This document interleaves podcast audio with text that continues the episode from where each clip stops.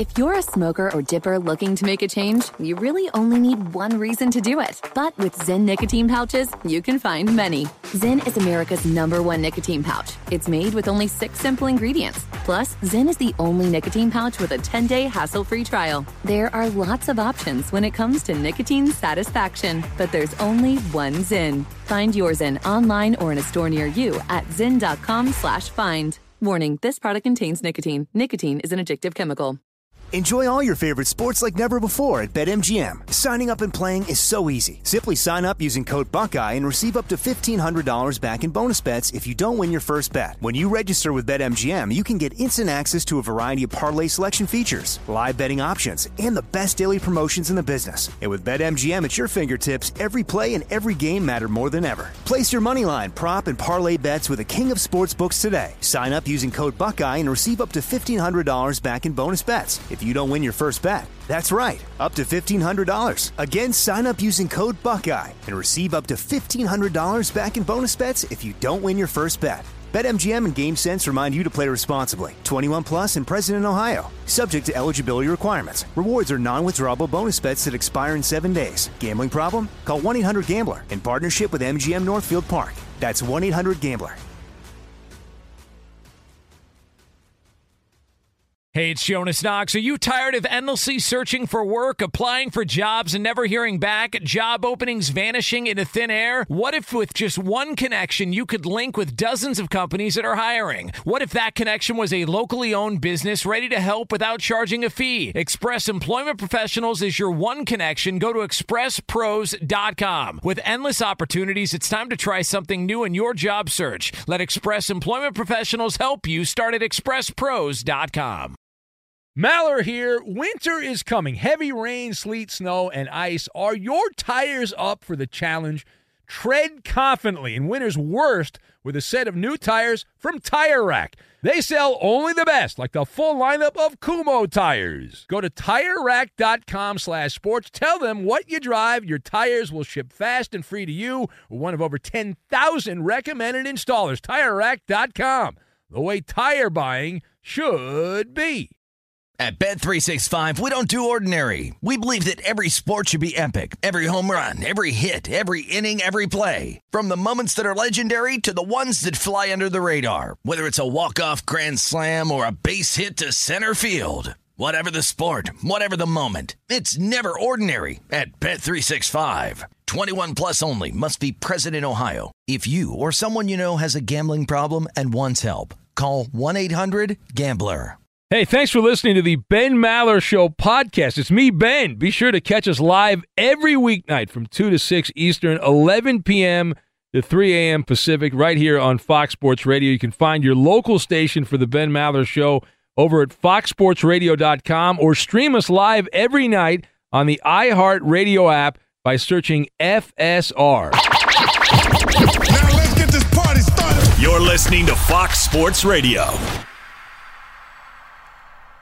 Another case of stinky cheese in prime time. The cheese curds go down in Minnesota. Welcome in the beginning of the Ben Maller Show. We are in the air everywhere. The vast Fox Sports Radio Network emanating live from the Geico Fox Sports Radio studios. 15 minutes could save you 15% or more on your car insurance. Just visit geico.com for a free rate quote. So, Sunday night, a week ago, the Vikings played the Bears in the Sunday night game, and Kirk Cousins, for most of that game, looked like garbage. In this game against the Green Bay Packers, Cousins looked much better. He had three touchdown passes and threw the ball a bunch. He had 340 yards passing. Saw the game. You know that Minnesota was victorious over the Packers, and, and Cousins uh, had his way with the Packers secondary, what, what is left of the Green Bay Packers secondary. But there were plenty of opportunities for the Green Bay Packers on this particular night to make magic. It didn't have, there was no magic for Aaron Rodgers.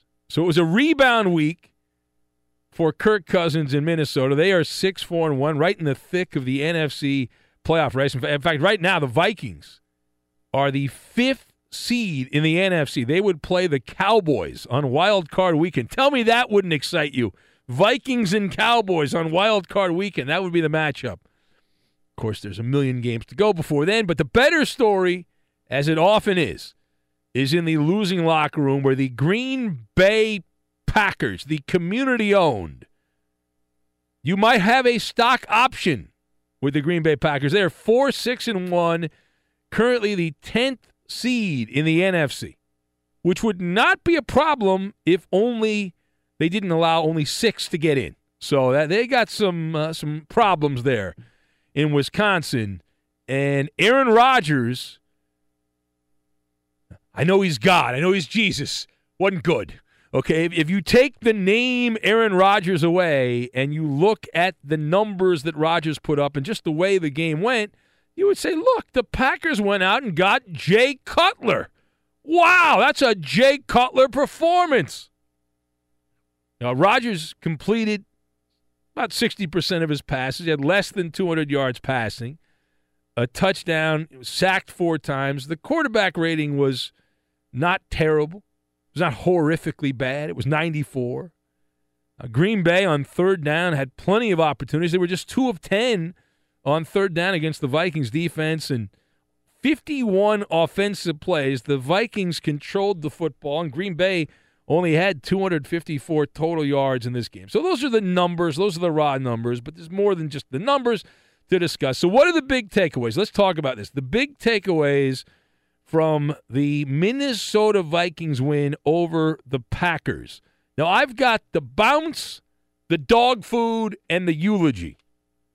And we will combine all these things together. Now, we begin with the fact that uh, Aaron Rodgers is the golden boy.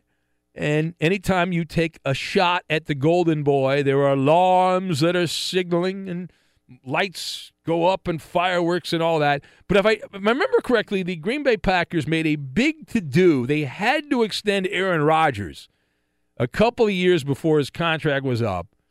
And the expectation was that this would pay off tremendously, that the dividends that Aaron Rodgers was going to give the Green Bay Packers were going to be tenfold. So the Packers did not have to give Rodgers a new contract. He is having and I don't even really think it's a, it's up for debate here. His worst season as a starting quarterback in the NFL, and no one will say it. It's the thing in the room that no one wants to talk about because he's Aaron Rodgers, and everyone's afraid to criticize Aaron Rodgers. We can't do it. He's the golden boy. He's Relax. the chosen one. He's the greatest of them all. You, God forbid you point out the frailties of Aaron Rodgers. Right? He's the Teflon Don of the pack attack. It's never his fault. It's McCarthy's a boob. It's the defense isn't good enough. It's the skill players. It's always passing the buck. It's never Aaron Rodgers' fault. We've done it as well. Is McCarthy going to keep his job? Of course not. Does that mean that Aaron Rodgers has gotten the most out of his ability this year? Absolutely not. Absolutely not. We can continue to play the deflect game and all this. If you've watched the Green Bay Packers play, and how could you avoid them? They're in prime time seemingly every other week lately. You saw more of the same. Aaron Rodgers missing wide open receivers for touchdowns, bouncing short passes, as we often point out. The bounce pass wonderfully effective in professional basketball, not in professional football. It, I've yet to see a quarterback succeed throwing the bounce pass in the NFL. This was a disgraceful performance. The, the, the simple things that Rodgers seemingly never avoided as far as you know, key throws, he always made the key throws, getting out of the pocket – escaping pressure in the pocket, things that Aaron Rodgers had become known for, he's not doing with the same regularity. You know who I blame? Danica Patrick. That's who I blame. It's her fault. Got to blame a woman. Got to do it. It's Danica's fault. Uh, no, but listen, in all seriously, uh, seriously, uh, if, if you look at, at the Packers situation here, and if you look at Aaron Rodgers and the the missed opportunities here, you know, again, you take the name away. That was Jay Cutler. That was Eli Manning. That was inconsistently, uh, in, inconsistent performances from Rodgers in this game and in past couple games. Uh, and it's been that way most of the season, where the numbers overall don't look horrifically bad. In some areas, Aaron Rodgers statistically is not that far off where he has been. But this is not all on Mike McCarthy. Mike McCarthy is going to end up losing his job. But you can set things up if you're the Green Bay Packer coaching staff. You can lead the old horse to water, but you can't force the horse to drink the the water. And Rodgers is and has been this season in particular overrated. Overrated. Last four weeks, he was 25th in completion percentage.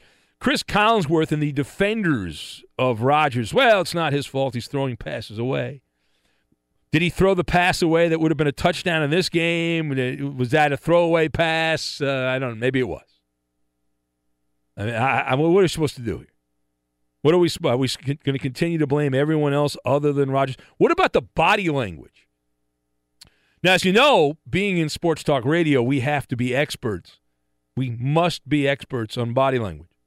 And I noticed the body language, the slouching of the shoulders, the crossing of the arms, the posture of someone who is at his wits' end. Right? You can just those little mannerisms, little mannerisms that Aaron Rodgers is doing that indicate uh, he's he's very angry. He's angry with everyone else, but of course you could also say he should look at the mirror, mirror on the wall for his performance. Now, in addition to Rodgers being poor and he certainly was in the Sunday night game. The, the imperfections of the Packers overall continue to show up. Rodgers not converting on plays that are right there, open receivers, throwing the ball where it's not supposed to go. The roster clearly is not great. And the, the whole game plan here, the suggestion by the Packer brain trust was that Aaron Rodgers is going to make mortal players superhuman players, and that is not happening.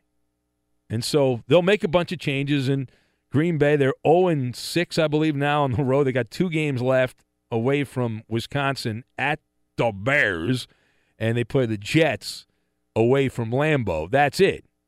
So at best, if everything goes right and the Packers can upset the Bears and then they beat the Jets, they'll be two and six on the road.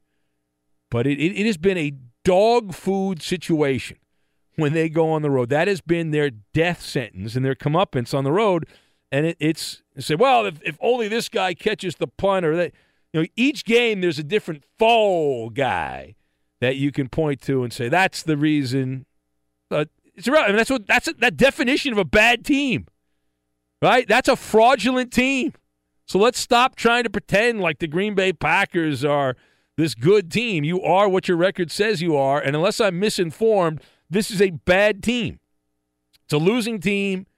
It's a team that is not going anywhere. And Aaron Rodgers is going to come back next year, a year older. And I know everyone, the, the rules are set up now. The quarterbacks get better and better like a fine wine as they age. Well, it's not going to go for everybody. And how do you know for sure that Aaron Rodgers is going to be one of those guys that continues to throw darts when he's 37, 38 years old, 39 years old. Now, the last observation, right? It's always, as I said, someone else's fault. It's never Aaron Rodgers' fault. He's the miracle worker. He's the savior of the Packers, and the, you blame McCarthy, you blame the other players. And it's like Rodgers is protected by this firewall, and it's got to be great. It's got to be protected from criticism.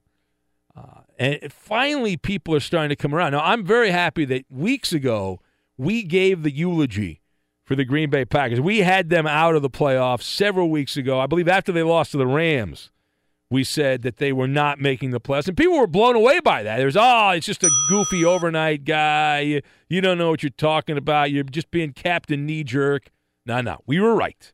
Absolutely correct. Now, finally, the rest of the NFL is figuring things out which you know took them a couple weeks, so they're a little slow, a little behind where where we are on this, on the pulse of what's happening in the NFL. Let's hear from some of the combatants in this game. First, we'll, we'll hear from Aaron Rodgers, the very mediocre performance by Aaron Rodgers here, who was asked about whether or not the Green Bay Packers can actually see the light at the end of the road for the postseason. It seemed like that in 16 as well. Nobody thought we could do it. And then we came together in Philly, got the job done, came home, beat Houston, beat Seattle, went on the road and beat Chicago, came back home, beat Minnesota, went on the road, beat Detroit. You know, we've done it before. Yeah. You want to bet a million dollars it doesn't happen again? A million dollars? Come on, I'll crowdfund it. I'll get a million bucks. I'll, I'll, I'll generate a million bucks. My crowdfunded million bucks versus your million bucks.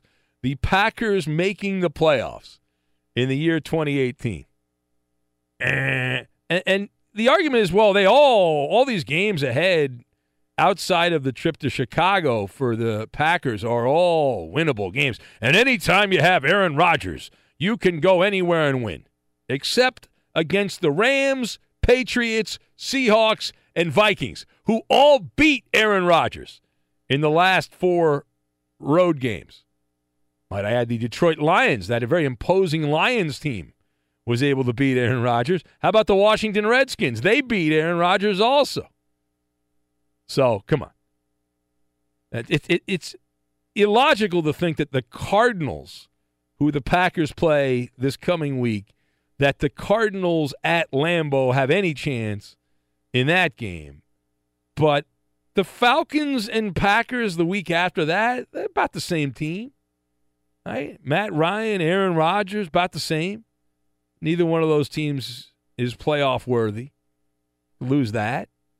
So, eh, I mean, you say, even if they win out, though, I mean, you say, well, if they win out, they win the rest of their games and all that. That gets you to nine. That should not be enough to get to the postseason, and they will screw it up. They will. They have two road games left. They'll probably lose both of them.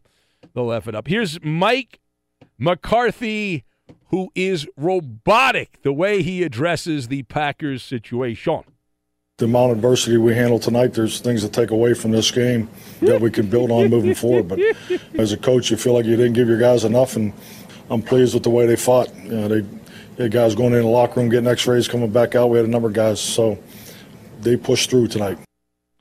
All right, so just again, now what's what's McCarthy going to say? Right, the, the Packers have lost four of their last five games. The roster was was changed around. They moved the, the, the chairs on the Titanic and they said, okay, we're going to change everything around. The only thing the Packer front office didn't do was change the head coach, right? They changed everything around Aaron Rodgers as much as they possibly could. So the only logical conclusion is the other move to be made would be to get rid of Mike McCarthy. But here's McCarthy on the state of the Packers. This is where we are, and we have six losses and one tie. we need to get home and, and beat the Arizona Cardinals. That's the facts of the matter. That's the job at hand. That's what's in front of us. You know, we're about winning football games. What? You know, we didn't do enough. You know, I didn't do enough. You know, I need to coach better, and um, I'm proud of the way the guys battled. You know, we'll, we didn't have enough tonight. Packers are all about winning football games, except they've lost more than they've won this year. So that's uh, very impressive. All right, it's Ben Maller Show on Fox. We'll say hello to Edmund Dallas, Steamboat Willie, Judas Garcia. Hello, Big Ben. Hello. Not very pleased uh, as a Steelers fan. My team losing to Coops Broncos. That was not fun. However, I, I, did see another video of our most famous listener to the show. I don't know if you saw this, who was at the game. Parker the Snow Parker Dog? the Snow Dog, who was in one of the rejoins for CBS Sports during that game. Uh, yeah. yeah. another good day for Parker the Snow Dog, who, uh, again, the most famous listener to the Ben Maller Show is a dog. What? Parker the Snow Dog is on television more than John Elway is on television. It's it, yeah, I would say yeah. so. I would yeah. say so. At least uh, there's it's a it's a push maybe. The, the glasses, the look, it's always a good look with Parker. It's he does television. look better than Elway if we're being honest about it. Well, yeah, I mean, Elway's had a tougher life than the dog. The dog's had a better life. The dog is pampered for, taken clearly, care of, clearly whatever Parker needs. We almost met Parker the Snow Dog, but we I guess the He's too big for us. Well, he was going to come in here and we're going to hang out with him, but it didn't quite work out. Well, this video goes on forever. He's he's in the CBS production truck. Yeah. It's uh, it's a hell of a life for Parker the Snow Dog. So Parker is properly trained not to go in I would assume truck. I would assume so. The Yeah. problem. Yeah. Parker decided it's time to go in the CBS production truck. That would that would throw a monkey wrench into the plans there for the broadcast. But uh, yes. Anyway, we are here. We're yap the the. How was your away. Thanksgiving, guys? Oh, hey, there's Roberto. Look How at you guys that doing? right there. Wow, well, Roberto, you know, as you know, uh, some we of were us- here. Some of us were here. Some Mine was mine was fantastic. Thank, thanks for asking. You're welcome. Doing God's work here, doing radio, very important stuff that With, we well, with faulty equipment still. As you know, the hybrid one still doesn't work, Big Ben. It so. does not work. Well, that's because since we left, none of the corporate people have been here. They don't come in until later. Think about that. Uh, We've yeah. done, uh, the two And did that the- microphone where you're at, Eddie, that that died. yeah, it died as well.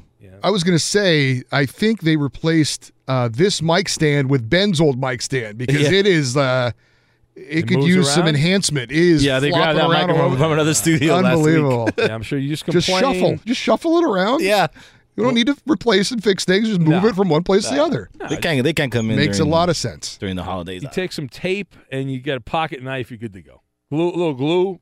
A I may have to put like a box under it or something, like a hold it up. Yeah. Well, don't complain about the. I never complain about the. No, equipment, no, so you, should don't. not I will follow your example of uh, just battling through. Yes, you never complain because you know they love. You're listening to the Ben love Maller. Show on Yeah. Fox Sports Radio. We will take your calls though. 877-99 on Fox 877-996-6369 if you'd like to be part of the show and we're also on Twitter at Ben Maller. That's at Ben Maller and you can be part of it that way as well. We'll call this one Holy Chubby Checkers. We'll get to that and we will do it next. On the Ben Maller Show, we specialize in sarcasm, snark, and satire, all things needed to survive the shady late night characters on Twitter. Let your thoughts be heard by the masses under the cover of the microblogging website and follow your host, Ben Maller, on Twitter. He is at Ben Maller. And you can tweet at and follow me, Eddie Garcia, your humble sidekick, the voice of reason. I'm at Eddie on Fox. Hey, Amanda, what's up? And now live from the Geico Fox Sports Radio studios, it's Ben Maller. So I got an email over the weekend, and it said the headline on the email was "No offense." So I opened the email, and it was a very lengthy email, and it announced that despite my listenership to the show over the years, I will uh, no longer be listening. Good luck with everything. The radio keeps getting worse. Uh, people on your show act like real jerks. It's real negative energy, so I am effing going elsewhere. You want to take a guess who sent that email? Is he on hold? I would say Weedman Hippie, but I don't think he has a computer no, it's to send an email. Well, he's got he's got the Obama phone, so he sends the. That's how he calls us, the Obama phone. No. But no, it's not Weedman. Uh, was it Blind Scott? Ding, ding, ding, ding, ding. Let's go now to Boston, the north end of Boston. A man who resigned two days ago in a very long email announcing that he is no longer Yeah. going to be part of our That show. was shorter than his rehab. uh, blind uh, Scott. I, I responded. I said, "Thank you for your listenership. I'll let the militia know you're quitting the show." You wouldn't even give me the opportunity to tell people you're quitting the show, blind Scott. You're already back.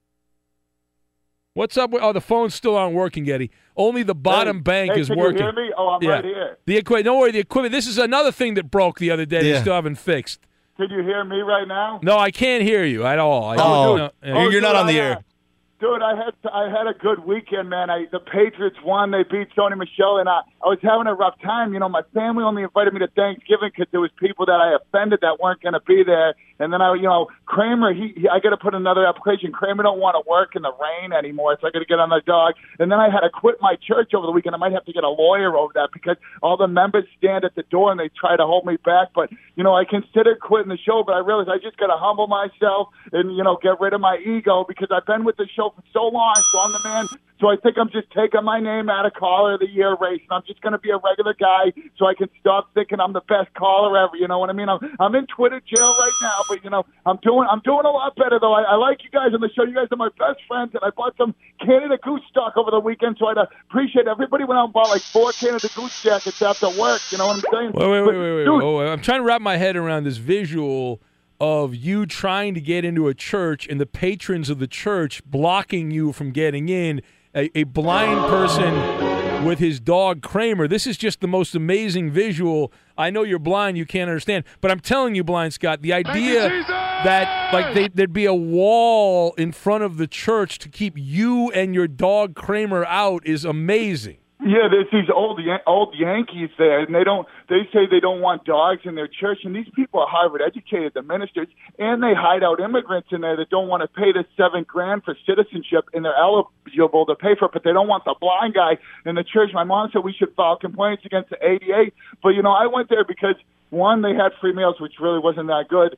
Two, I thought it was going to help myself. And three, there was a couple hot babes that were there too, but I guess they're married to these old men that are like 40 years old than them, you know. So, you know, I thought that was all going to be good. So, what what ended up coming out of this is I reconciled with one of my old girlfriends, and you know, I've been up seeing her, and we're doing good, and we're not fighting now. You know what I mean? And I nobody's, you know, jumping through the door saying like this is my girlfriend, you know. So that's good. And I, you know, I'm not going to go to church anymore. And every, my, you know, my dad's really happy about that because he don't like church either. And everybody's like, I told you so. You know what I mean? So you know, what? I just keep I keep reliving all these things. But here's the thing: I'm staying sober. I'm staying in recovery. It's not easy. I'm doing a thousand push-ups a day. I'm, you know, I was going to like three meetings a day too. I'm doing my meetings online now. You know, I go to like three meetings a week. I was going to these meetings with all these crazy people, and they were like trying to pet my dog and acting all crazy to me, and I'm telling them off and everything. But Did, one thing did you ever more- did you ever think that you might be the crazy person? Did you ever think that it might be you?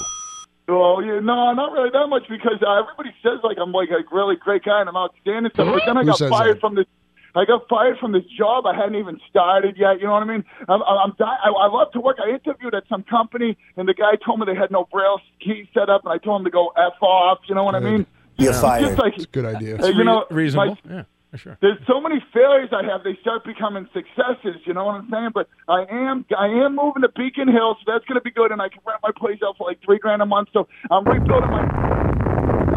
Roberto. See, now I'm gonna get a nasty email from Blind quit the show Scott. Isn't that, that phone call's never gonna stop, man. He has a lot going on in his life. There's a lot of stuff going on. I don't even believe that Blind Scott has a substance abuse issue. I think he's just got an anger issue. Like he just, I think he's fine with the booze and the weed and all that stuff. He's just an He's- yeah. angry guy, man. My man Blind Scott, he's uh, he's very upset. Think of that lawsuit that he could file against the church, though. Wouldn't that be wonderful? My a lot of money there with the church, you know. Yes, uh, I- that's what I'm told. Uh, Cardiac Stanley writes and he says, "What's going on with all the equipment there in the studio?" Uh, you misspelled there, Cardiac Stanley. Bad job by you. Oh, Tom Looney. Says Car- uh, Colin Cowherd and most certainly Steve Harvey would never have to deal with faulty equipment. Isn't, Oh, nothing. Isn't there a 24-hour Radio Shack somewhere? That's from Cardiac Stanley. I don't think there are actually. Didn't Who they all close? Yeah, I Radio think Shack so. doesn't exist anymore, I believe man. so. Yeah. Yeah, I used to love Radio Shack. You know, it's I like Circuit City. Well, yeah, but Radio Shack was cool, man. And, but yeah, they always had like weird robots at Radio Shack. That's my memory of going to Radio Shack when I was a kid. But they they're not around anymore. They're all gone, right? They they went the way of Blockbuster Video. There was that one Blockbuster Video that was still open in Oregon. Oh, I saw one in Philadelphia Yeah, but when I, I, was there a few I years think that one's gone. I think it might be. I think yeah, I think there's there was one in Oregon. That was a spot to be on Friday nights, man. Blockbuster Video. Yes, well, all is going. All the fun was going on. Uh, we'll get to that holy chubby checkers story, and we have a list, a Maller Show list, right here. I'll get to all that right now, though. From the Geico Fox Sports Radio studios, Eddie Garcia to enlighten you. Well, let's give you the happenings from week 12 in the NFL. Sunday night, it was the Vikings over the Packers 24 17 in a big NFC North clash. Minnesota now 6 4 and 1 with that win, holding on to one of the wild card spots in the NFC. Quarterback Kirk Cousins in the win had 342 yards passing and three scores. Green Bay now 4 6 and 1 on the year, including 0 6 now away from home. In the late action, Broncos beat the Steelers 24 17. Pittsburgh had four turnovers to see their six game winning streak snapped as they fall to 7 3 and 1 on the year. Chargers improved to 8 and 3 with a 45-10 win over the Cardinals. Quarterback Philip Rivers completed his first 25 passes of the game, finished 38 of 39 three touchdowns as the uh, Chargers getting that win to again improve to 8 and 3. Colts over the Dolphins 27-24. Andrew Luck three touchdown passes, eighth straight game with three or more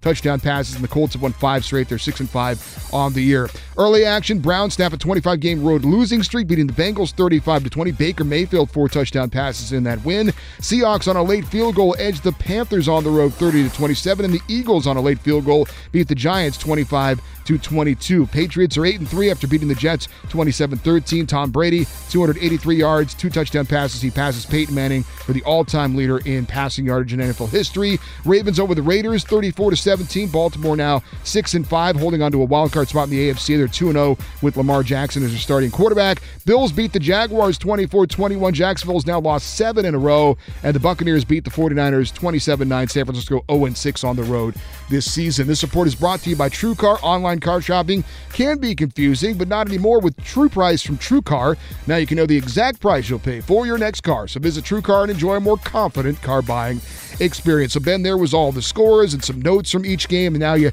check what was the big injury news from Week 12 in the NFL. Well, Chargers running back Melvin Gordon suffered an MCL strain to his right knee. He'll be evaluated further on Monday, but the early outlook is he'll miss some time. They hope not the rest of the season, but it's very unlikely he'll play in the Sunday night game in Pittsburgh next week but we'll see about the further evaluation. And quarterback Andy Dalton of the Bengals left the loss against the Browns with a right thumb injury, didn't return. Head coach Marvin Lewis said the initial test showed no long term damage, but he wasn't sure if Dalton will be able to play next week or not. Bengals are now five and six on the year. All right, thank you for that. It is the Ben Maller Show as we yap the night away here, the morning away on Fox Sports Radio from the Geico Fox Sports Radio studios.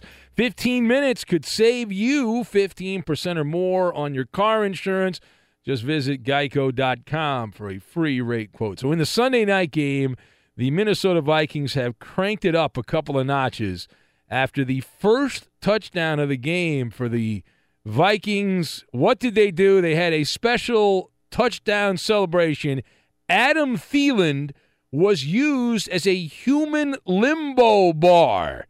Did you see? I was watching. I loved it. This is great. The Vikings, one thing they're great at the the post touchdown celebration, and right there it was it was just magical. It was uh, Dalvin Cook scored on a little swing pass. He goes into the end zone for the first score to tie the game up with the point after touchdown. Uh, at, at that point, it was seven to six. But then they huddle up in the end zone, and right away, Adam Thielen realizes I'm the limbo bar, and then they start three Viking players in a row go under the limbo bar. It was awesome. It was Chubby Checkers bringing it back, the limbo touchdown celebration. And uh, it was just great job by the Vikings. They deserve to win that game on the limbo celebration alone. So, yeah. Hello. I, I can go really low. I can go lower than all you guys on this show. Do you see that number 75, the big fat guy, the offensive lineman for the Vikings? He was the last guy through the limbo. Yeah, I can go lower than him, too.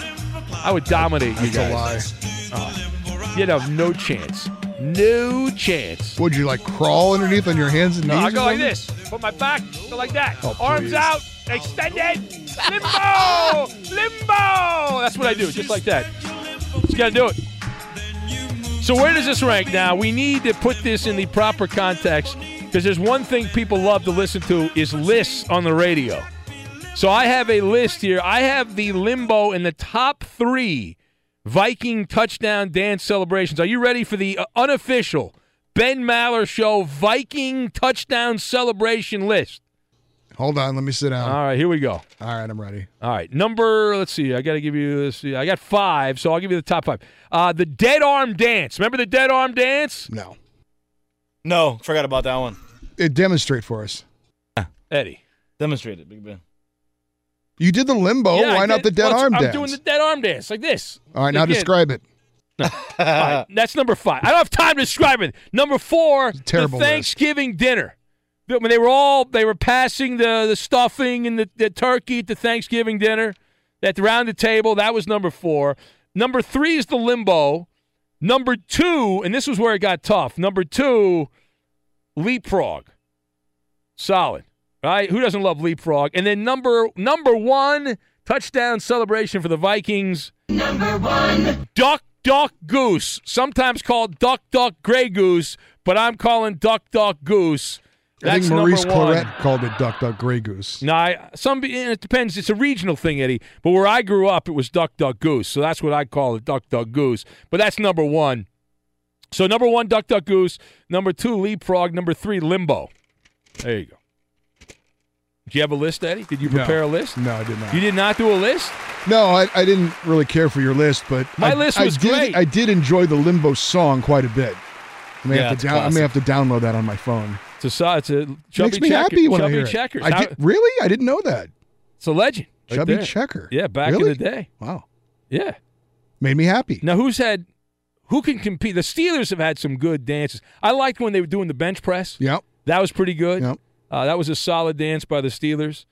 Uh, what else did they have? They had a couple other ones I forget. Well, the Chiefs had the potato sack race. Didn't the Chiefs do the potato sack race? That was pretty good. Yeah, that's not bad. Um, trying to think what else here. It's it was kind of like a down, down year Well, up until every- the last couple of weeks. Everyone is now doing the the selfie pose, right? they all run to the end zone and do the pose for the camera. Well, the Lions, you weren't here, but no, it was the Bears. Uh, they did a tribute to Motown in the Bears game with the Lions, and that was great. They had uh, singing and choreography. They had line dancers behind. It was really well done. The Bears on Thanksgiving Day, but uh, so yeah, I mean, listen, the the Vikings, they overall their body of work that's worthy of a Lombardi.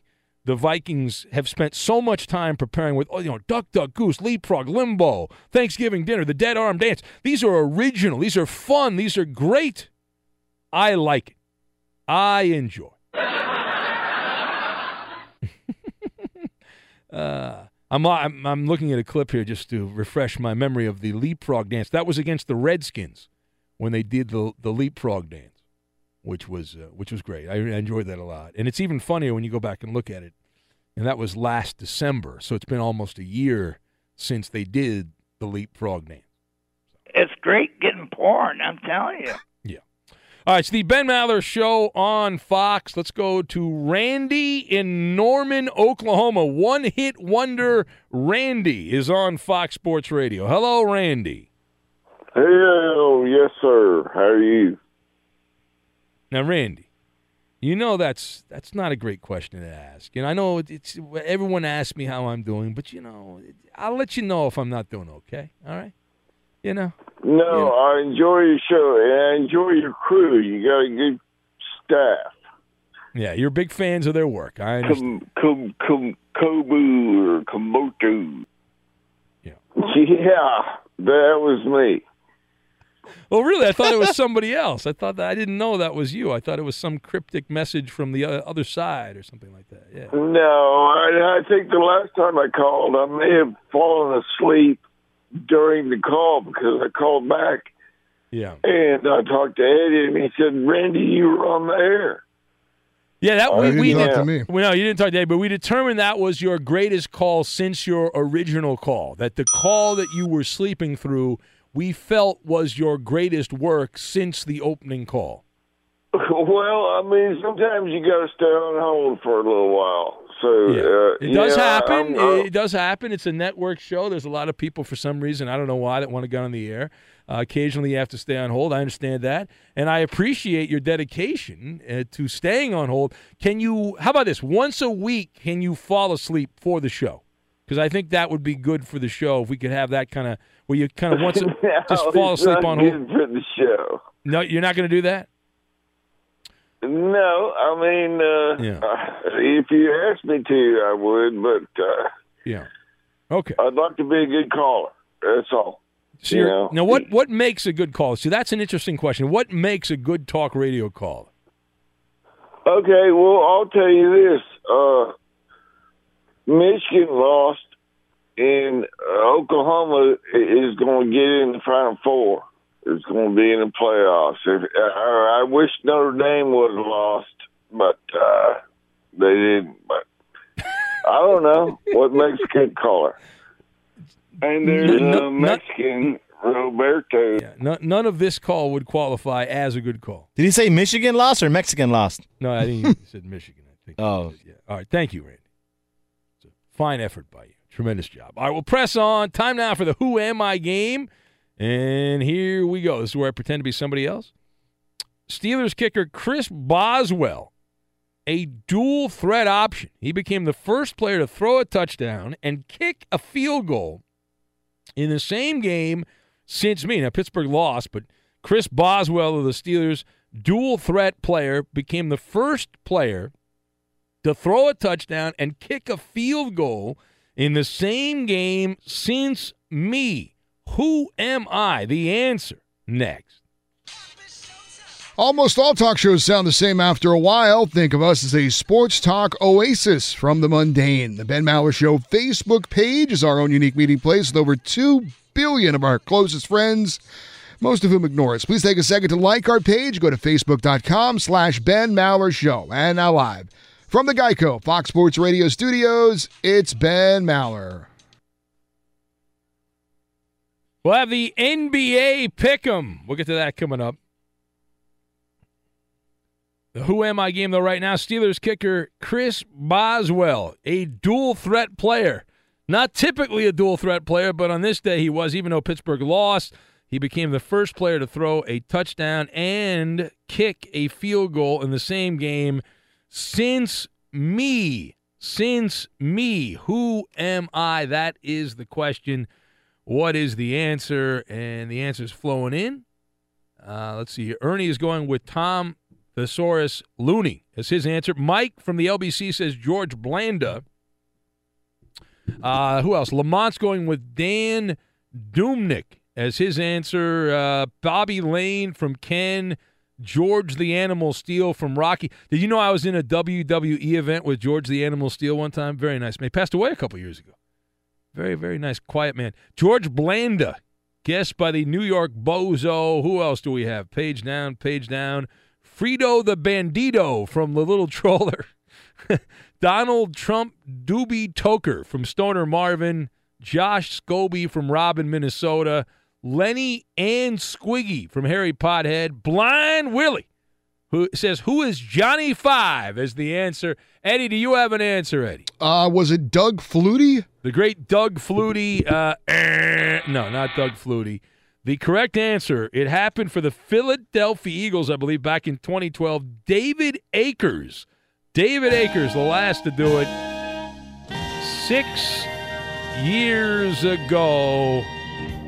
Did the Eagles win that game in 2012? I don't know, but the Steelers did go down to those pesky Denver Broncos. And that leads us into the NBA Pick'em, where the Clippers rule the West number one in the entire Western Conference, the elite conference in the NBA, the Los Angeles Clippers, who Koopa Loop said last weekend the Lakers were going to pass the Clippers by.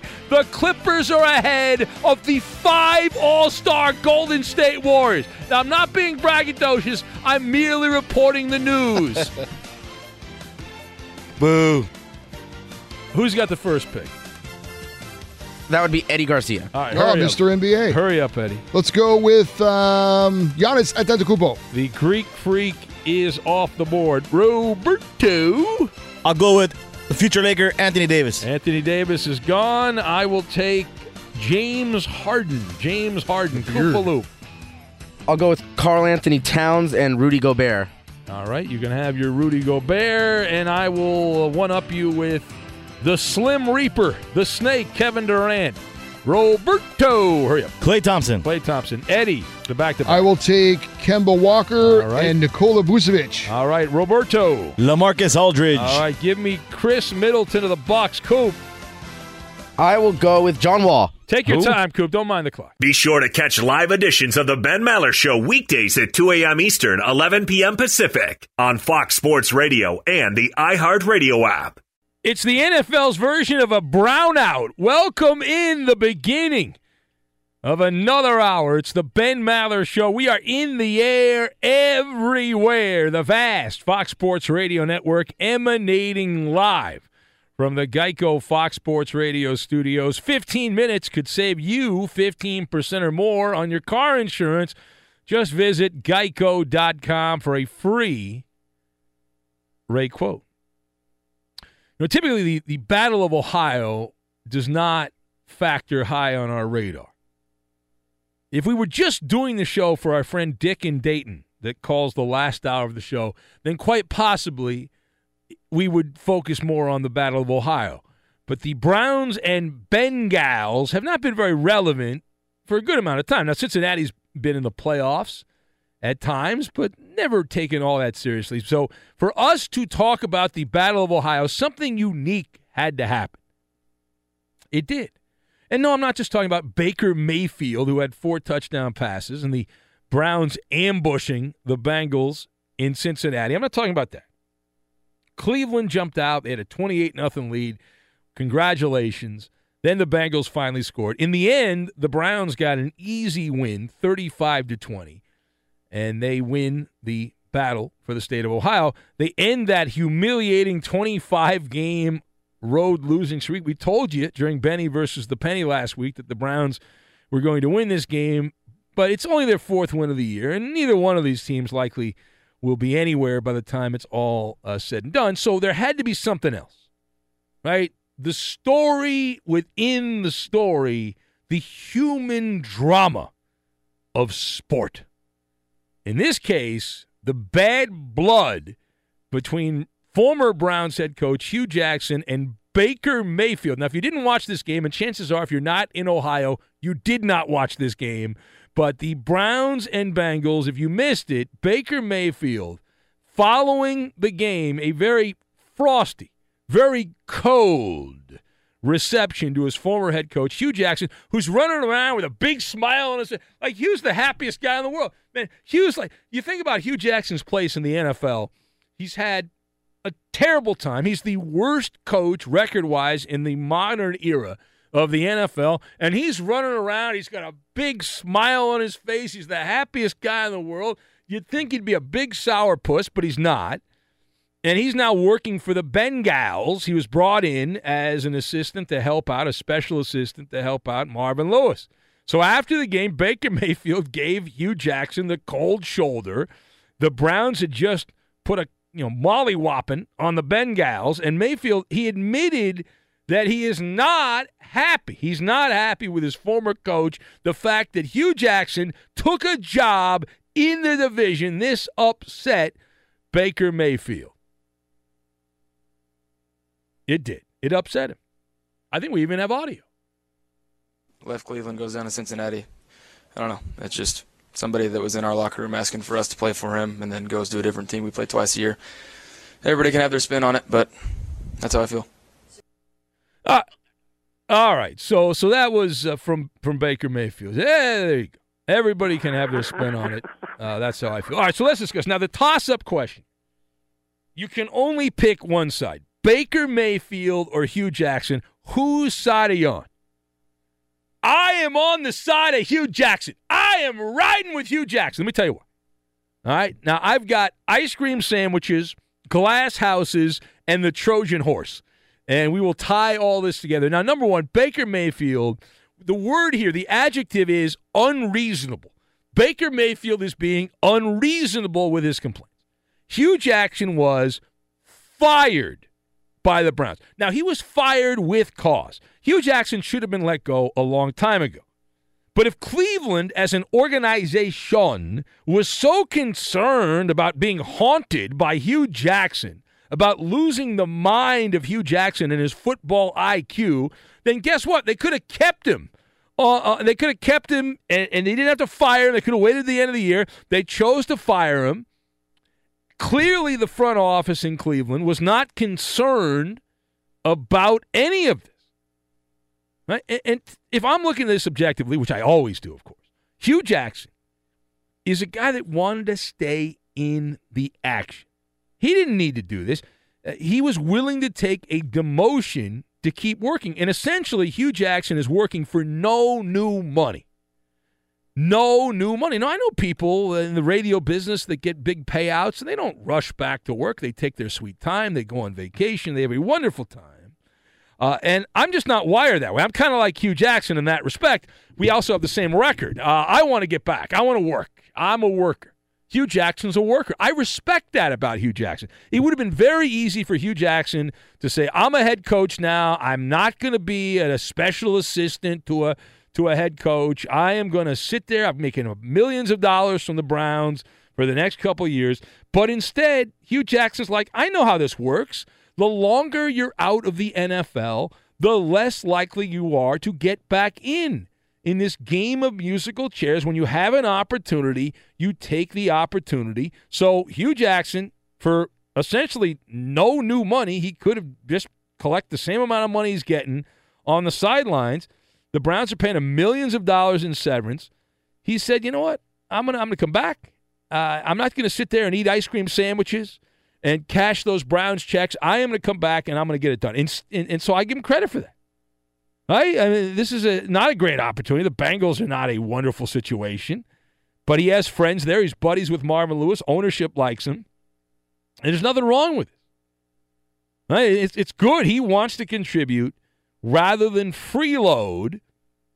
And so I, I understand why Baker Mayfield's all perturbed. But the ironic part of this, the second thing here, like Baker Mayfield and Hue Jackson have a lot in common because Baker Mayfield pulled the Hue Jackson thing before Hue Jackson, but he did it in college football.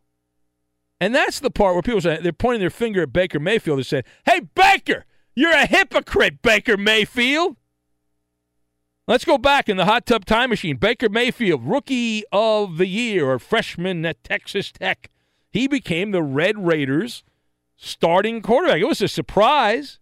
He then left six months later to go to Oklahoma. Now, last I checked, the Sooners and Red Raiders are both in the Big 12 Conference. Now, Oklahoma's a better football school than Texas Tech. Baker Mayfield, it worked out well. He ended up winning the Heisman Trophy, playing in a bunch of big games, became the number one pick in the draft. But you can make the same arguments that Baker Mayfield is, is making. You can make the same arguments against uh, him that he made against Hue Jackson. Right, the principles of changing schools. and that was, I think he left before the bowl game. I remember for Texas Tech the year that he left, they were in a bowl game and he took off. So the the whole glass house reference comes up, right? Those who live in glass houses should not throw stones at those who don't. Now, someday the Browns will wash their hands with Baker Mayfield. The way he's going, it won't be anytime soon. But when Baker Mayfield, his time is up in Cleveland, does that mean he can't go play for the Steelers or the Ravens or the Bengals? Of course not. Right? Of course not. He'll go if, if that's the place that gives him the top opportunity. He'll go. When you are dumped, you are free to sign with anybody. Baker Mayfield was not alone in his angst of Hue Jackson. Now, if you watched uh, this game or saw the highlights, Damarious Randall the free safety for Cleveland, he picked off a pass and actually gave up a few extra return yards because the opportunity struck in the second quarter for the Browns. He picked off a pass and then he handed the ball to Hue Jackson. He, said, Here you go, Hue. Enjoy. He over on the Bengals sideline. And Jackson, he didn't treat it like a hand grenade. He calmly accepted the gift. He patted Randall on the head. He had a smile on his face, and then, that's funny. That's what grown-ups do. Big smile, very happy. Good-natured shenanigans. But most of this was all good-natured shenanigans. Now, the last thing, uh, Hue Jackson owes the Browns organization nothing, right? And the Browns owe Hue Jackson nothing other than the money left on his contract. Hue Jackson will forever be known as the worst coach in the modern era of the NFL. All coaches the rest of my lifetime that blow will be compared to Hue Jackson. All coaches that are hired and suck at their jobs, we will say, well, he's bad, but he's not Hue Jackson bad. It could be worse. you could have Hue Jackson with his 336 and 1 record with the Browns. And the front office was trying to lose. It was team tank. They were trying to lose. They did lose. But that stays on Hue Jackson's resume forever and ever and ever. And he got the pink slip, and that's it. The loyalty ends. There's nothing that Hue Jackson now owes the Browns players. So I, I, understand the young guy thing. You know, you're young, you don't quite understand. But rather than be upset, I would think if Hue Jackson is such a lousy coach, which his record indicates he is, that this should be a net positive. That if you're the Browns, you now have an opportunity to finish ahead of the Bengals because Hue Jackson going to Cincinnati is going to work as a Trojan horse. He's going to go into that Bengal locker room. He's such a terrible coach. He's got this this illness that follows him around. The Browns ought to be very pleased. He'll infect the entire Bengal locker room, and that's how that's going to go. So knock yourself out. And if Baker Mayfield loved Hue Jackson so much, why didn't he play better for Hue Jackson? Like the Baker Mayfield, the last couple of games, when when Hue Jackson was coaching, Baker Mayfield was very mediocre. Now some of that was Todd Haley also, but six games with Baker Mayfield under Hue Jackson and Todd Haley, he completed 58% of his passes. He averaged 6.6 yards per pass play, and he had eight touchdowns, six interceptions. In the three games that Baker Mayfield's played since Hue Jackson and, and Haley got let go, Baker Mayfield's completed 73.9% of his passes. That's 15 over 15% higher. He's averaged 8.8 yards, over 2 yards more per pass. He's got 9 touchdowns in 3 games as opposed to 8 in the first 6 games. And his passer rating is 129. And so he, all the numbers across the board are up, up, up, and away for Baker Mayfield. It is the Ben Maller Show on Fox. We say hello to Edmund Dallas Steamboat Willie, Judas Garcia. Now, is is Hue still under contract with the Browns? He's still getting paid by the Browns, right? Mm, yeah, I think it's five million and five million. So there's ten million left, I believe. That's how much. So he needed permission from the Browns to take the job with the Bengals, right? No, he didn't need permission. Whatever the Bengals are paying him comes out of what he's owed by the Browns. Oh, so the okay. Brown, the Bengals are paying him peanuts. They're paying him the bare minimum, and then that's coming out of what the Browns owe Hue Jackson. So he's free to move around the country. Yeah. Or around the state of Ohio. Now, do you think when the uh, player handed him the ball after the interception, was that uh, stick this in your trophy case, or was that like uh, was he trying to be nice to him? What was it? What was that? Was that a, a dig at him? No, that was clearly a dig. I'm going dig. That well, that's not a a surprise that you would go that you would go dig. Yeah, it was a cheap shot. It's like, hey, there you go. You see, if you, you should. Well, there, there were a lot of players though that were being friendly to him before the game. I don't know if that was being polite or not, but uh, there were a lot of backs, you know, back slapping and handshaking no, I- and all that there, stuff. there was. I mean, but you know, he seems like a pretty good guy. He's not. He's a terrible coach, but he's a good guy. You'd like to have a beer with him, but you don't want him to coach your team. You want to keep him away from from the X's and O's. Yeah, I would agree with that. Yeah. All right. So the Ben Maller Show on Fox. You see, now I was advised last week by Weedman Hippie to invest my money in Bitcoin. Mm-hmm. Do you see now? It's fallen about eighty percent. No, I did. I did not see since that, late but I last am- year. Eighty percent. that. Weedman, he invested all of his money in cryptocurrency. It's fallen. The Bitcoin's down eighty percent. How about that? That's insanity. So you're saying Weedman does not give sound financial advice? Well, what we know about Weedman is he was very wealthy and he lost all of his money when the sta- the stock market crashed back in the day, right? That's the legend of Weedman Hippie that he was living a very lavish lifestyle in New York and he was playing Wall Street and then back in the late 80s the stock market went down down down down. They did their own limbo, the stock market, and that was the end of Weedman and and so yeah. Now, Do- you- doesn't. Oh, go ahead. I- I'm sorry. I was gonna say he doesn't doesn't learn his lesson because I remember where after he bought the cryptocurrency, like maybe a week later, there was a big surge, and remember he called up. He was stoked. He made like thousands of dollars. Yeah, yeah, yeah. What did I And- tell him? Do you remember what I told him? I, I told him to say. I told him off the air. I said, "Weedman, s- Yeah. sell it. You know, cash in, make your money." F you. yeah, yeah, yeah. I I told him the same advice. I told him, I said, listen, to me. here's what you do. Okay, you play it like I play uh, blackjack. All right. Here's what you do. You take your winnings, you start over. You reinvest your money, you start over with your profit, and then you're guaranteed a profit. You're guaranteed a profit on your investment. Did not listen. Would not listen. Wanted no part of my reasonable financial advice.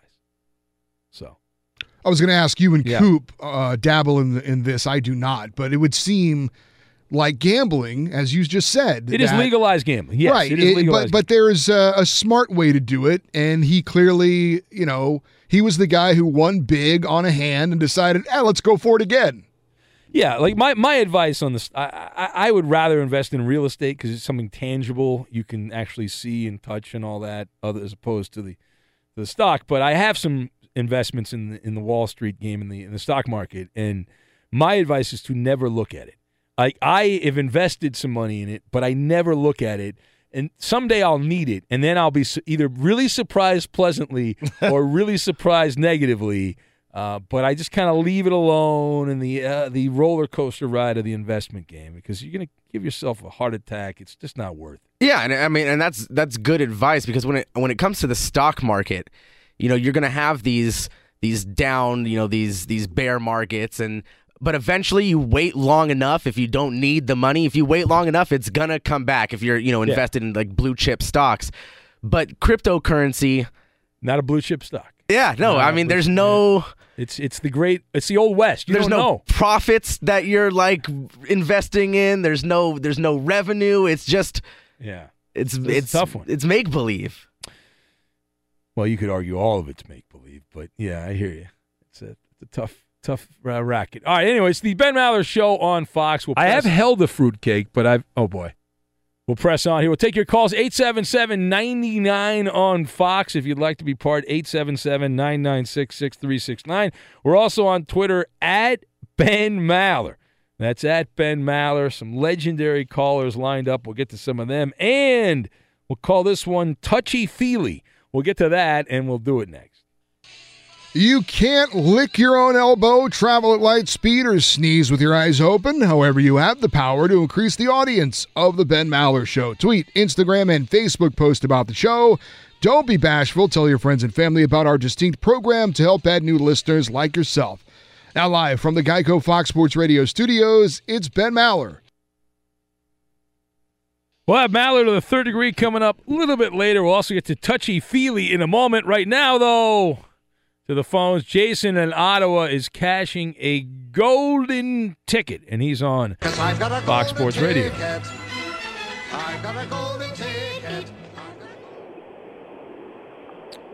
are you there? Have the phones uh, befelled you again? No, I'm I'm I'm actually outside smoking a pack of cigarettes. I'll be back in about ten minutes, so give me a break, okay? All right, yeah, you shouldn't do that. All right, well, Ben, good morning to you, the crew, and the Mallard Militia. I hope you're doing well. We had a little uh, had a little game yesterday, known as the Grey Cup. So this is it, Ben. Finally, the last edition of the CFL report for the year 2018. Are you ready to go? Oh, of course. Please, uh, I, I can hardly wait here. Thank God it's all over. Now, I, I think I picked the wrong team, though. I picked the Red Blacks. Didn't I pick the Red Blacks to beat uh, Calgary? I believe I did. That's a bad job by me. Well, no, you picked them to cover, but you picked the Calgary Stampeders to win the Grey Cup, and you are a winner, Ben. That's right. Uh, yeah, that's right. Yeah, good job Just by go you. with it, Third yeah. time's a charm. this is the uh, fourth time in 50 years they've made it. Uh, third time in a row. Finally, after two years of heartbreak, they win. Bolite, Levi Mitchell, he was the most outstanding player. Uh, Lemar Durant, he was the outstanding Canadian. As Calgary wins the 106th Grey Cup, 27 to 16, beating my Ottawa Red Blacks. Unfortunately, it was a tough afternoon, Ben. Also, the CFL gave away their yearly award. Some highlights from that. Brad Sinopoli was the top Canadian, the Ottawa Red Blacks slot receiver. Lewis Ward won two awards. He, uh, the kicker, who set all those records, being Adam Vinatieri's uh, record for most consecutive field goals by a professional. He won Special Teams Player of the Year and the Rookie of the Year. And Bo Levi Mitchell also won the Most Outstanding Player for the Year in that regard as well. And Ben, Yes, they're back. They're they're looking to bring back uh, football to the Atlantic provinces, Halifax, Nova Scotia. They've officially named the team the Atlantic Schooners. So hopefully we'll have ourselves a tenth team that'll balance out both divisions, the East and the West, which should be good. And They're, uh, you know, the- Ben, they're called the Atlantic Schooners. Is that what they're going to be called? absolutely, Ben. All right. What what is Not what, what, Wait a minute. What, was it? Was they have a? I, I'm looking at the logo. Wait a minute here. This is no. This is not the logo. This is an old. This is some other team called the Atlantic. Schooners. Uh, this is an old team from. Oh, I know this is actually the logo. Ah, it's kind of weak. They could do better than that. It's- I agree. Yeah. Now, in '84, uh, in '84, they tried to uh, bring a team, but they ran out of funding. They were named the Atlantic Schooners, so it never got off the mat. So this will be pretty much the first incarnation uh, of that of that team. So Ben, as much as I've enjoyed the CFL report, again, I want to thank you for allowing me to do this, and for everyone listening who does enjoy it.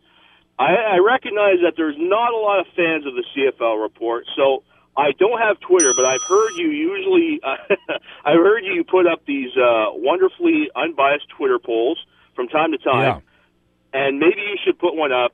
Should the CFL report return in 2019? If not, I understand. I'll do what's best for the show, best for the fans. I'm a man of the people, just like you, Ben. And I will gracefully step aside, but. Uh, Well, you, You you, got to understand that Twitter's a cesspool for negativity. So you really don't want to judge any life decisions based off the scumbags and scoundrels. It's a playground for them on Twitter. So you don't want to judge anything off that. Yeah, it's a playground for the bleep bleepers. That's for sure. Pretty much. So yeah. All right. Well, Ben, uh, it's been a wonderful season. Thank you again. All right, and, we'll uh, talk to you next we will- CFL yeah. season. We'll talk to you then. Yeah. All All right. right, Thank you. good. All right. Bye, Jason. There he goes. Jason in Ottawa. Kaboom! We got to get Ethan in Denver on because it's past his bedtime. He's got. to I think he's got to go back to school. Hello, Ethan. Did he fall asleep? Hold on. I keep, keep punching up the wrong line. Are you there, Ethan? Hello. What? Hey, how you doing? Oh, he was sleeping. You can tell he's got that sleepy voice. Ethan's got that. I, I ain't got no sleepy voice. What you talking about? Hey, Jason Ottawa, I love you. I love you. Um, on like a Thanksgiving show, you like shouted out your haters. I thought that was cool. But nobody wants to hear the CFL report, dog. Did you just call him a dog? Yeah, that's what I call it. He's not your Yeah. dog. Anyway, you can't anyway, call Ben him Maller. your dog. Well, he's not a dog. He's a person. How dare you? All right, my bad, my bad. Ben Maller, the Broncos won today, and Eddie, they broke your heart. They broke your wife's heart last week, and they broke your heart this week, dog. That's a little strong. He just called I you a wouldn't- dog too. wouldn't Eddie, say they- are you a dog? You called you dog. No, What's no, up with that? Why are you calling people dogs, Ethan? What's up with that? Wait, am I not allowed to or something? You're not my dog. So I can't call you dog? Ethan, Ethan, don't let them distract from the fact that the Broncos have a chance at the playoffs. yeah. How's Philip Lindsay, dog? How's everybody? We're How's winning out. The rest of the season, winning out. You're gonna get four turnovers every game? Ten and How many six in the playoffs. Turnovers did he have today? How many turnovers did your team have, Eddie? Four. I just said that. Oh, I thought you meant co- case. Sorry, my bad. Hey, what'd you guys think about all right, the dog. color rush jerseys, though? Horrible. They're awesome. Love the color rush. They're my favorite hideous. jerseys of all time. They're great. Yeah, yeah, that's right, Coop. I want to get a Philip Lindsay jersey, but like the color rush one, I thought that was. Whoa. Blow that dog up. Whoa, uh, Roberto, that's it's a low blow. The kid stayed up. He's been on hold for a while. I, I, why you got to do him? He's your dog. Why'd you do that, Why'd dog? Why'd you do that? I don't know, dog. Come on, dog. Sorry, dog. What's up with that? Sorry, dog. Kid's excited. He's a Bronco fan. Sure, he won't be excited when I do Excited. a Maller monologue on the Broncos later. He Oh. won't be oh. excited about that at all. You guys, you guys don't treat Ethan with the type of respect that he deserves. He's excited. Just think about it. You guys, you guys are so you're so jaded. Now I will I will put Ethan in his place later on, but for now, think of the excitement when you were Ethan's age, when your team won a big game and you're thinking you got a shot. I think how exciting that was. You've, you've lost your way. I will have to put him in his place, but for now, I want Ethan to be very excited. All right, uh, thank you. I'm glad the Raiders came to their senses and they finally lost the game again. Get some get some sleep, Ethan. You got to get up in a few hours. You got school. So. Appreciate that. What?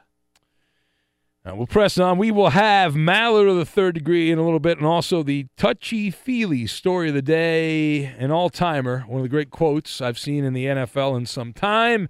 We'll get to that right now, though. Let's get you caught up on all that's going on. And Eddie Garcia from the Geico Fox Sports Radio studios. And let's check week 12 of the NFL. We'll start with Sunday night's game. Big NFC North battle in Minnesota with the Vikings getting the 24 17 win over the Packers. Minnesota led by quarterback Kirk Cousins, who had three touchdown passes, 342 yards through the air to help his team improve to 6 4 and 1 on the season. They're holding down a wild card spot in the NFC. Green Bay falls to 4 6 and 1. Including 0 6 now on the road. Late action Broncos beat the Steelers 24 17. Pittsburgh turned it over four times. Their six game winning streak is snapped as they dropped to 7 3 and 1 on the year. Chargers improved to 8 and 3 with a 45 10 win over the Cardinals. Philip Rivers, quarterback for LA, completed his first 25 passes, finished 28 of 29, passing three touchdowns. He tied the NFL mark for consecutive completions and broke records for the most completions to start a game and the highest completion percentage in a game. Colts over the Dolphins 27 24. Andrew Luck, three touchdown passes for Indianapolis, as he has now had eight straight games with three or more touchdown passes. They've won five in a row of the Colts and are now six and five on the season. Early action, Browns snap a 25 game road losing streak, beating the Bengals 35 to 20. Cleveland now 2 and 0 under interim coach, or I should say, uh, two and one under interim coach Gregg Williams. Baker Mayfield four touchdown passes for Cleveland. Seahawks get a late field goal to hand the Panthers their first home loss of the year, 30 to 27. Eagles on a late field goal get by the Giants 25 to 22. Patriots over the Jets 27-13. New England's 8 and 3. Right now they would be the number 2 seed in the AFC playoffs. Tom Brady had 800, excuse me, 283 yards passing and passes Peyton Manning for the all-time passing yardage leader in NFL history. Ravens over the Raiders 34-17. Baltimore 6 and 5 right now they're the final wild card team in the AFC. Quarterback Lamar Jackson had a touchdown pass and a touchdown run. Bills over the Jaguars 24 to 20. Jacksonville's dropped 7 in a row. Josh Allen back at quarterback for Buffalo had a touchdown pass and a touchdown run to win.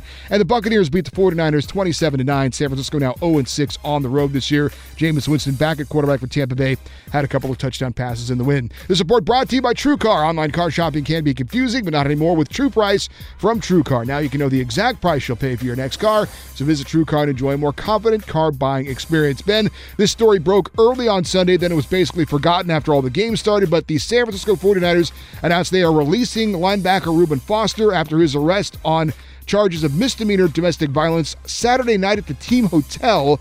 The organization had stuck by Foster after a pair of arrests and an NFL suspension in the offseason, but said there were it's kind of a zero tolerance the rest of the way, and well, that was it. He's uh, he's now done. Reuben Foster gone from the 49ers. Yeah, I saw the affidavit from the arrest. There's not a lot of new stuff in there from what I was reading, other than the woman said she wanted to prosecute Foster, and his first name is spelled R U B E N, not the R E U B E N. So, surprise! Yeah, always a good idea to get arrested at the team hotel when you're on the road. Well, some people prepare for games differently. It's true. Eddie. Very true. And uh, he chose to go about it a way that most of us would say is not a good idea, but it clearly it's one way to end his career. Remember, there was the, the, the questions about Reuben Foster. You know, there's some red flags before the draft. Yeah. You know, and would, who would, how would it work out? Well, we now know. We now know how Not well. worked out. Horrible, horrible, and really bad. It's Ben Maller Show coming from the Geico Fox Sports Radio studios. 15 minutes could save you 15% or more on your car insurance. Just visit geico.com for a free rate quote. But the story of the weekend, at least one of the key stories of the weekend, happened in the Jets Patriots game. And it happened. Let me give you the, the setup on this. And I want to I want to give you the exact. Yeah, I'm going to give you the play by play on this because I think it's very important that we give you the play-by-play. So this is a say it was a fourth quarter, it was about 11:20 on the clock. Cordarrelle Patterson of the New England Patriots carries the football. It was a, a second down. It was a first down handoff, so it would be a second down coming up. It's about 11:15 on the clock. The Jets are nursing a touchdown lead, or the Patriots rather nursing a touchdown lead over the Jets at this point. And Cordarrelle Patterson he uh, when he, he's down on the ground, one of the Jet defensive players is next to him, and Cordarrelle decides, you know, I don't like this. This guy Henry Anderson of the Jets. So he then proceeds to grab Henry Anderson's junk and squeeze like you'd squeeze a melon. This was caught by the cameras at CBS and immediately became a viral sensation across the nation. People were fascinated by this. This Jets player and Cordarrelle Patterson of the Patriots. Well, Patterson was asked, "What the hell happened? Why did why were you seen grabbing another man's package?" My lover balls. Cordarrelle Patterson responded. He said, The man was all in my face, trying to put his blank in my face, Patterson declared. I tried to move him out of there. I'm a grown man. I don't need anybody's ass and blank and blank in my face, man. that was the quote from Cordarrelle Patterson. I'm a grown man. I don't need anyone's blank and blank blank in my face. Outstanding. Now, the quote, which is equally as wonderful and just marvelous from the losing locker room, from the New York Jets side of things, the media went up and they said, hey, wh- wh- why didn't you make a big deal? They went to Henry Anderson, the guy whose junk was victimized by Cordarrelle Patterson, and they wanted to know why did you not retaliate if another man grabs you in the groin region? That most men's natural animalistic reaction would be to fight back. Right? You, you cannot. That's a no-touch zone. You cannot do it if you go below the belt. That you are going to get some kind of retaliatory action. And Anderson, Anderson responded by saying, "quote I didn't really feel anything, so I don't think he got a hold of it." That was his response. Oh, but judging by the hand placement, it would have been pretty difficult for him not to have grabbed the uh, the proper uh, the twig and berries. It would have been very difficult for him not to have uh, have reached that area. So, quite the quite the story there. Although I recall from people that have worked here who played in the NFL over the years, guys that played on the line, that that kind of stuff happened all the time, but it typically happened at the bottom of the pile. There'd be a lot of grabbing and holding and pulling that would take place, but it would not, you wouldn't do it out in the open. Like Cordarrelle Patterson, there was no shame in his game. Mean, he didn't mind. He had to know that there was a camera on him, and he didn't stop. There's a guy in the NBA who has no shame too. Did you see that? I saw that over the week. That's on my list. We'll All get there as well. That's right.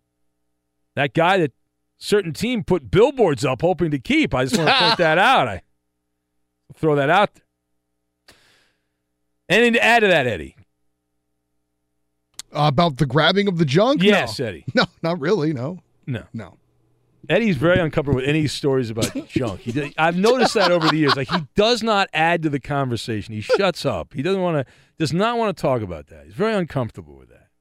It's very odd to me. You guys ever had your your I, I would junk talk, I see, by another guy? I see so many of these stories. I don't bring them up because I don't get any conversation from you people. You're very like, Roberto wants to talk about this, but the rest Well, of you guys. all, all I will say is, i if that happened to me, I would uh, definitely retaliate.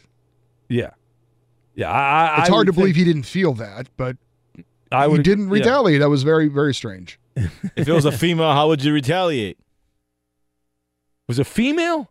Yeah. Wait, wait, no, this is no. This was a male. This was a No, if a, a female did it to you, how would you retaliate? what? I don't think the gender matters if it's done in a manner in which they're trying to hurt you. Ah, true. Yeah. That's true. Now Anderson, Unless you're into that kind of thing, Roberto. Maybe you are. Maybe you Yeah. like your uh, your junk Pulled? twisted and Yeah. squeezed. I- No, no, no. No? Okay. You're not a fan of that. Nah. Okay. Uh, Anderson's lady friend uh, did respond and said, uh, I think she said, Henry is mine, is uh, what she said.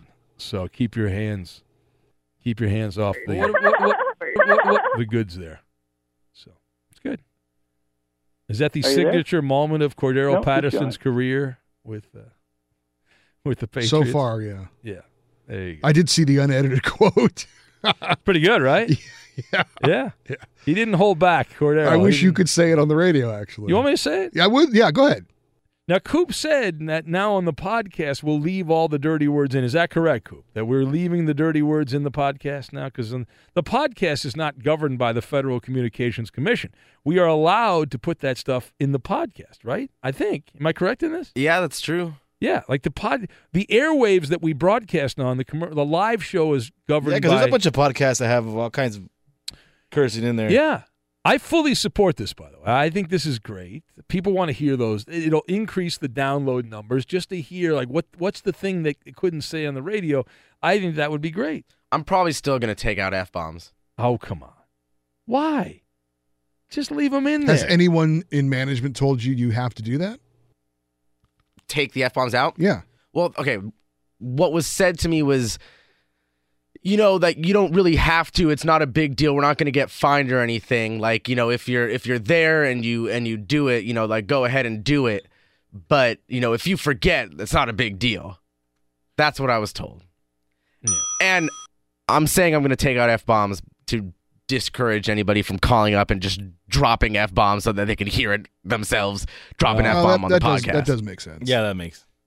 Uh, we'll get to Maller to the third degree. Here's the instant trivia. Tom Brady and Josh McCown became the second largest combined starting quarterback age uh, since the merger in 1970. They combined for 80 years, 258 days. The only quarterback matchup with a higher combined age of 80 over this uh, span since the merger was blank against Brett Favre in the year 2007. Again, the only QB matchup with a higher combined age than Josh McCown and Tom Brady was blank versus Brett Favre in 2007. That, the Insta Trivia, the answer next.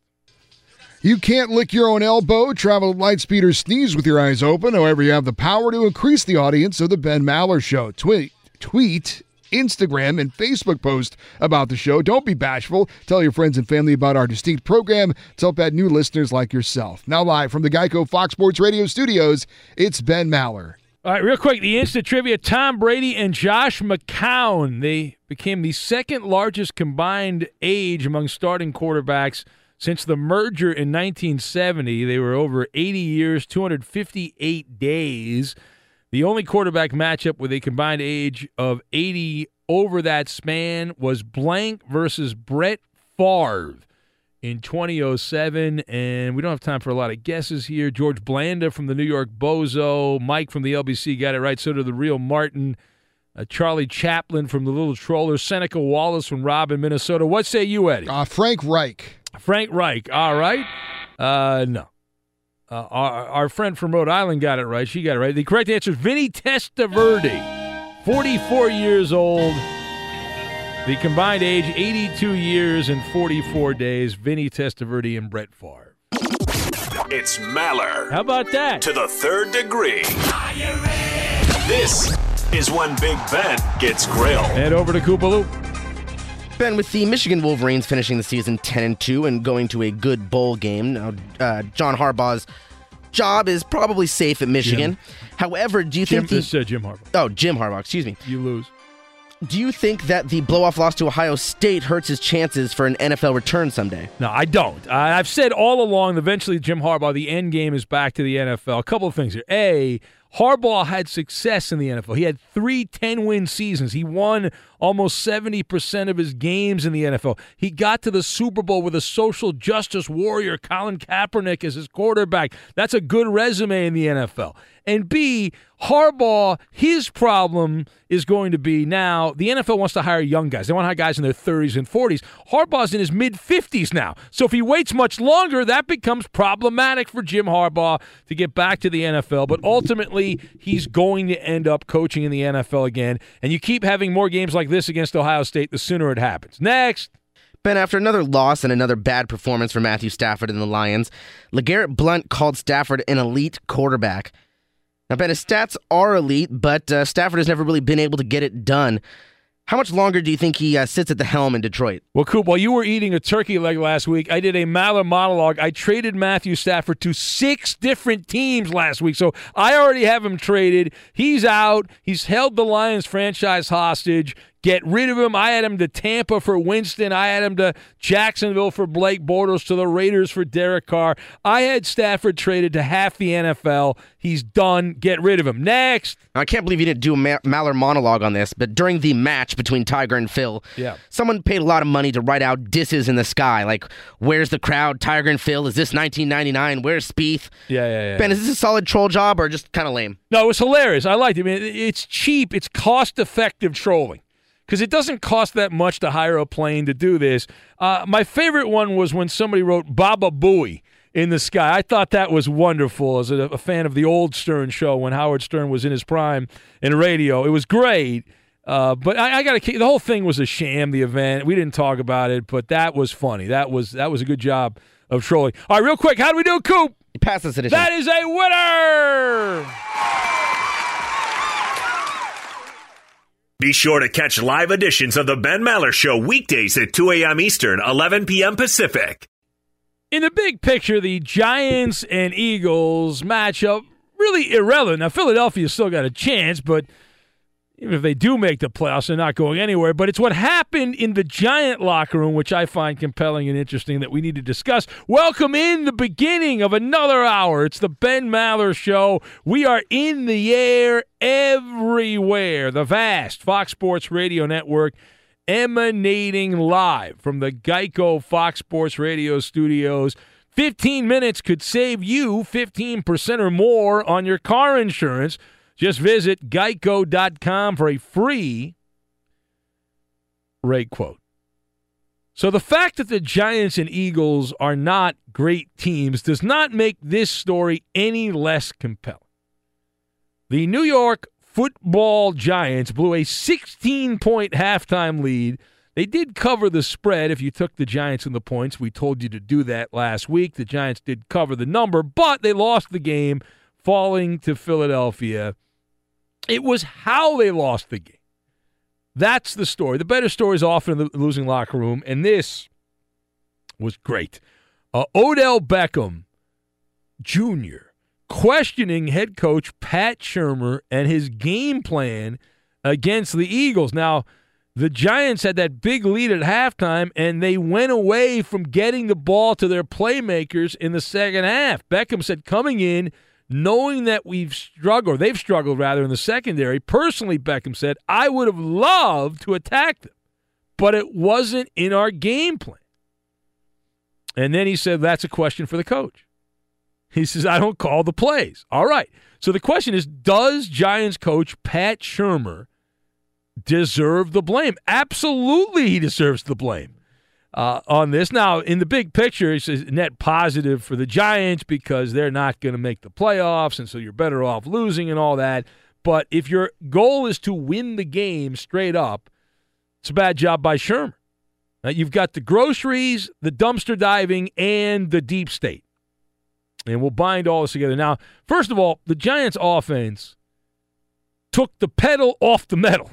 And I was flipping around, and this was a game that I uh, had circled. Now, I, we pick every game, but I don't bet every game. Of course, it's illegal where I live, so I don't bet any games. But if I did bet some games, this might have or might not have been a game that I circled, uh, mainly because of the questionable ability of the Philadelphia roster. It's another example of why, when when we look to the Giants in the future, uh, they will have a top 10 pick in the 2019 NFL draft. This is a team that is lacking the killer instinct. Now, they're also lacking ability at a lot of positions, but Pat Shurmur failed to do his job. Your job is to get the ball into the hands of your playmakers, your star players, especially when you have the lead. You don't get into the fetal position. You don't turtle up when you've got a big lead. Saquon Barkley ran wild in the first half. He had 131 total yards, a couple of touchdowns, and then that was it. Finito, done. 94 yards on the ground at halftime. In the second half, Saquon Barkley ran the ball four times. He was targeted once in the passing game. That's wrongdoing. That's negligence by the Giants coaching staff. And it's not just Saquon Barkley. Odell Beckham, who started the complaining, he was targeted four times in the second half. The Giants in the second half of the game had three first downs. Three. Now, the reason this is interesting is the Philadelphia Eagles secondary. We talked about this in Benny versus the Penny, but looking back on it, it's accurate. The Eagles secondary, most of these guys were packing groceries a month ago. They were not even in the NFL. Four of the Eagles' top five defensive backs did not play in this game. They were not in uniform. The only one who did play did not practice all week and was not in the game very much at all, Rasul Douglas.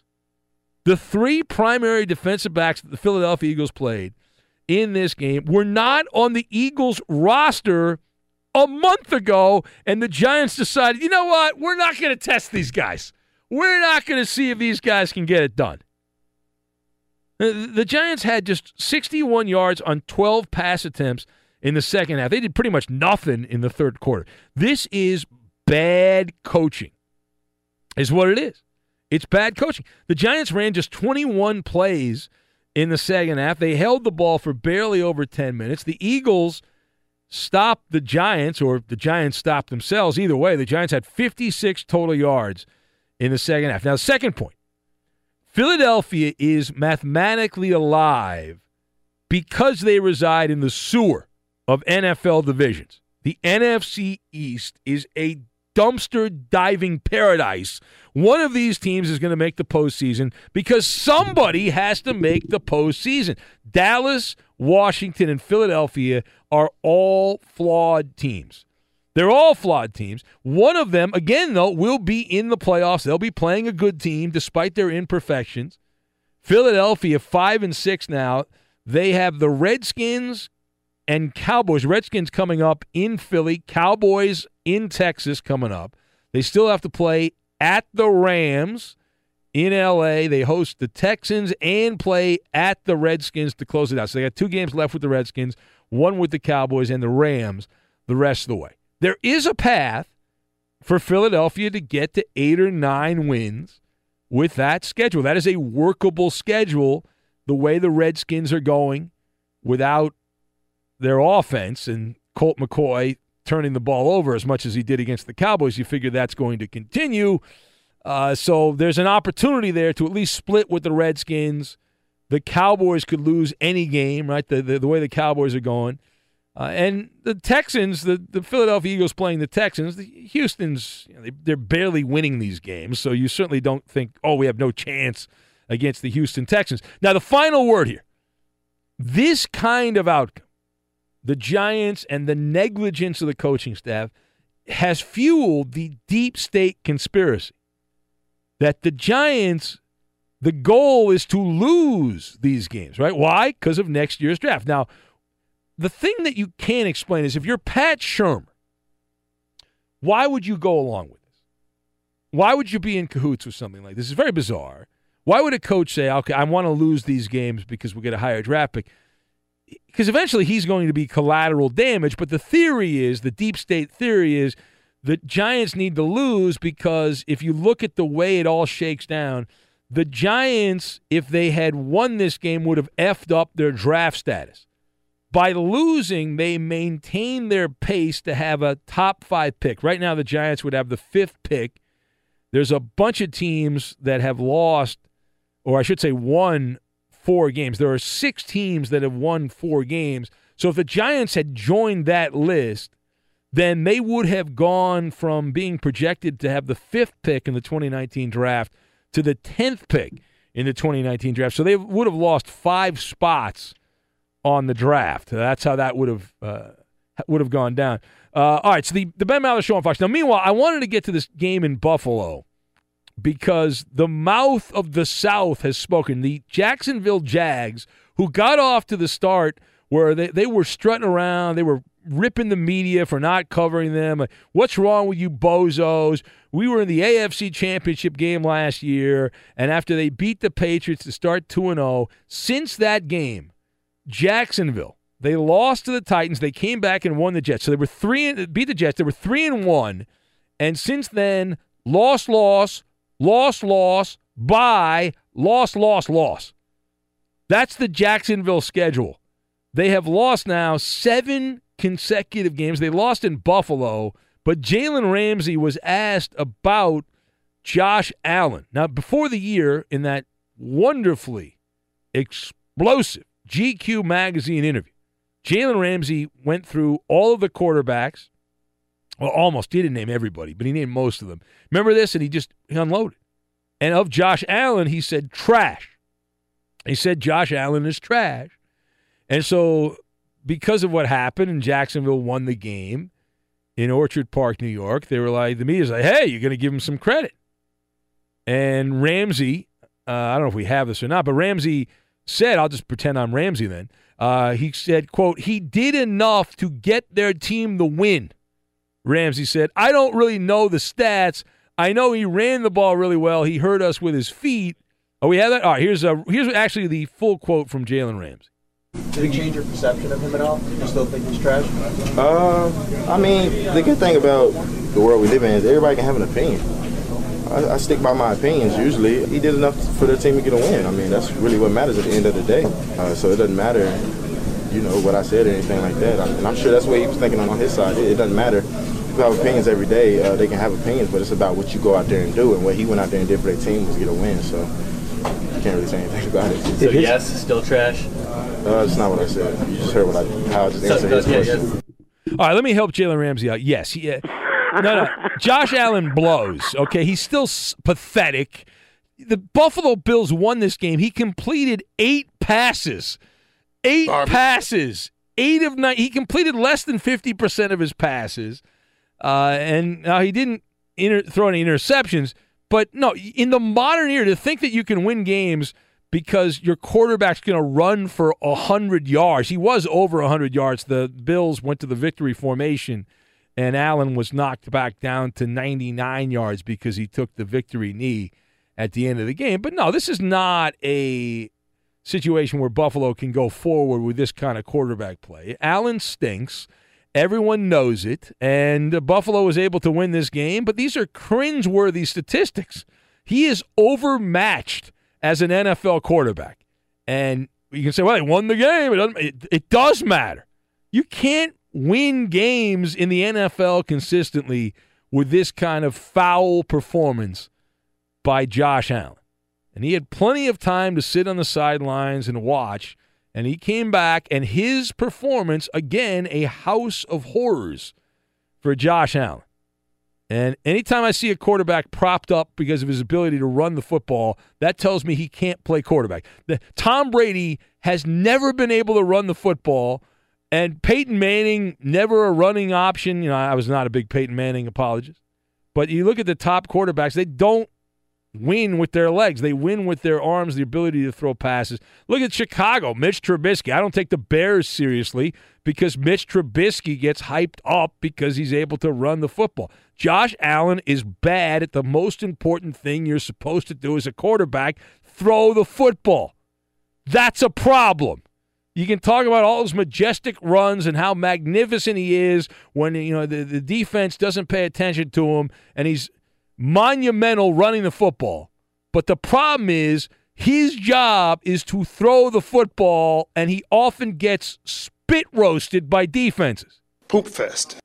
We say hello to Edmund Dallas, Steamboat Willie, Judas Garcia. You forgot solid gold. Did I forget You that? did forget that. Yeah. I don't know that I forgot that. Maybe I intentionally left that Well, out. that's a bad job by you then. Bad job by you, man. Roberto, we're starting a new week. I know you're upset because that pesky Orlando Magic team led by Penny Hardaway beat your Lakers. I understand that. I no, I'm I'm glad the Raiders lost because now we're back on a losing way, Yeah. so we can tank. You know, I'm just happy the Raiders did not cover the number. That that's a big number, and, and Baltimore was able to win and cover the number. just tank, baby. It's important. Well, Derek Carr said though he did he wanted to screw up the Raiders' plans to get. No, no, no, no, no. no, he said that last week. Yeah, I know. That was his quote. He wanted to Screw up- that, Derek Carr. I would argue that by playing Derek Carr, the Raiders have a better chance of getting. What, the number three pick right now. The projection is the Raiders would have the number three pick. I believe so. Yeah. based on strength of schedule. Yeah. Uh, you know who's had the? But we'll beat the Steelers when we play the Steelers. Do you know who's had the easiest? I saw this uh, earlier. I thought this was interesting. Who's had the easiest schedule based on strength of schedule? And I think I'm still uh, I'm still right on this. The team, their opponents have had the the teams they have played have had the worst co- uh, combined winning percentage. You want to take a guess who that is? Anybody? The 49ers. The 49ers? Why? No. No, because everyone the Niners play has a better record than them, just about. Uh, The Rams have a pretty easy schedule. The Rams have. The Rams. Uh, Uh, the- would it be the Patriots? Uh, no, the Patriots are 486. The Rams are at 466. The Lo- Chargers. Did you say the Chargers? No. No, Chargers at 480. The lowest, the Chicago Bears. Oh yeah, the Bears are a fraud. The Bears. The strength of schedule the Bears 438. That is I believe, the lowest in the NFL. Houston is at 445. So they're just the Texans are just barely ahead of the Bears if you're looking for frauds. Uh, Cleveland is also on that list. The Browns are actually the Browns are actually worse than Houston, and I think Miami's also on there. The Dolphins' strength of schedule. You know who's had the toughest schedule? Uh, who would that be? The Denver Broncos. Let me see here. You just yeah, you're just making that up. But you know that Mitch Trubisky guy is pretty good, man. Actually, according to this, Cincinnati has had the toughest. Broncos got to be up there though, right? I mean, Uh, yeah, Broncos 520, Phillies at 526, opponent's winning percentage or strength of schedule. Cincinnati's at 540. So, there you go. Nothing better than just throwing out random numbers on strength of schedule. Oh, yeah. good radio. That's what I'm doing over. It's great radio. Yeah. Call up and give you any kind of bogus numbers you want here. Feel free. But right now, San Francisco would have the number one pick. Arizona would be number two. The Raiders would be number three. Very Yeah. exciting. nothing, nothing else to cheer for at this point. Yeah. Did you see that video of the Laker fan that's going around, Eddie? Oh, yeah, what an idiot. Oh my god, they did an. Uh, no, I did not see that. Oh, Eddie, you got to check this out. They did one of those in arena contests. Oh no, I saw the link. Someone sent it to me. Yeah. over Oh, my under, God. yeah. Over under a higher. No, a lower high, or high- higher? High, low game. Yeah. The first card up was zero. Zero. Laker fan says lower. Lower. Dummy.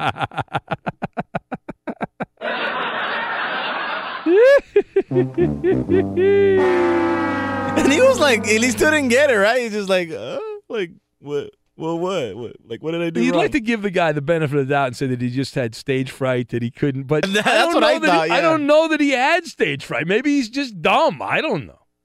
How do we know he had? Maybe he was fright? high. He might have been high. No idea. It was amazing, amazing uh, clip though.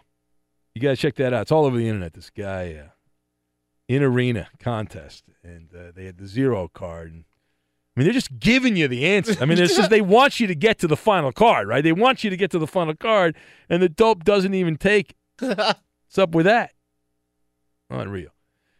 All right, so the Ben Maller Show, we'll take your calls. 877 99 on Fox. Somebody asked me what happened to future lottery winner, FLW. I don't know what happened to him. He was a breakout star a few months back. We did newbie night, and I, maybe his shift changed. Future lottery winner, I don't know what happened. Maybe he'll call in right now. I have no idea. Got an email. What happened? I like that guy. I liked him too. I can't force these people to call. They choose to call when they can you know, he had had the show on, and he claimed in the factory there in Michigan they had the show on. They were listening to us, and it was great. I'm that number one newbie. That number one newbie. You callers hang up because you can't outdo me. The number one newbie. The number one newbie. I'm rapping on this phone and smoking on the doobie. Our friend from Orlando coming in big. Can you go home again? We'll get to that, and we will do it next. On the Ben Maller Show, we specialize in sarcasm, snark, and satire, all things needed to survive the shady late night characters on Twitter. Let your thoughts be heard by the masses under the cover of the microblogging website and follow Ben on Twitter. He's at Ben Maller. And you can tweet at and follow our executive producer. He's manning the phones. He is the liar, liar, and the menace of the Fox Sports Radio Network. It's the Coop de Loop, Justin Cooper, and he's at UH Bronco fan. Wow. Eddie, it's, It's the biggest big- package I've ever seen. Yeah, I know. And now live from the Geico Fox Sports Radio studios, it's Ben Maller. The Rooster says future lottery winner. Maybe he won the lottery, Ben. That's why he doesn't call. Could be.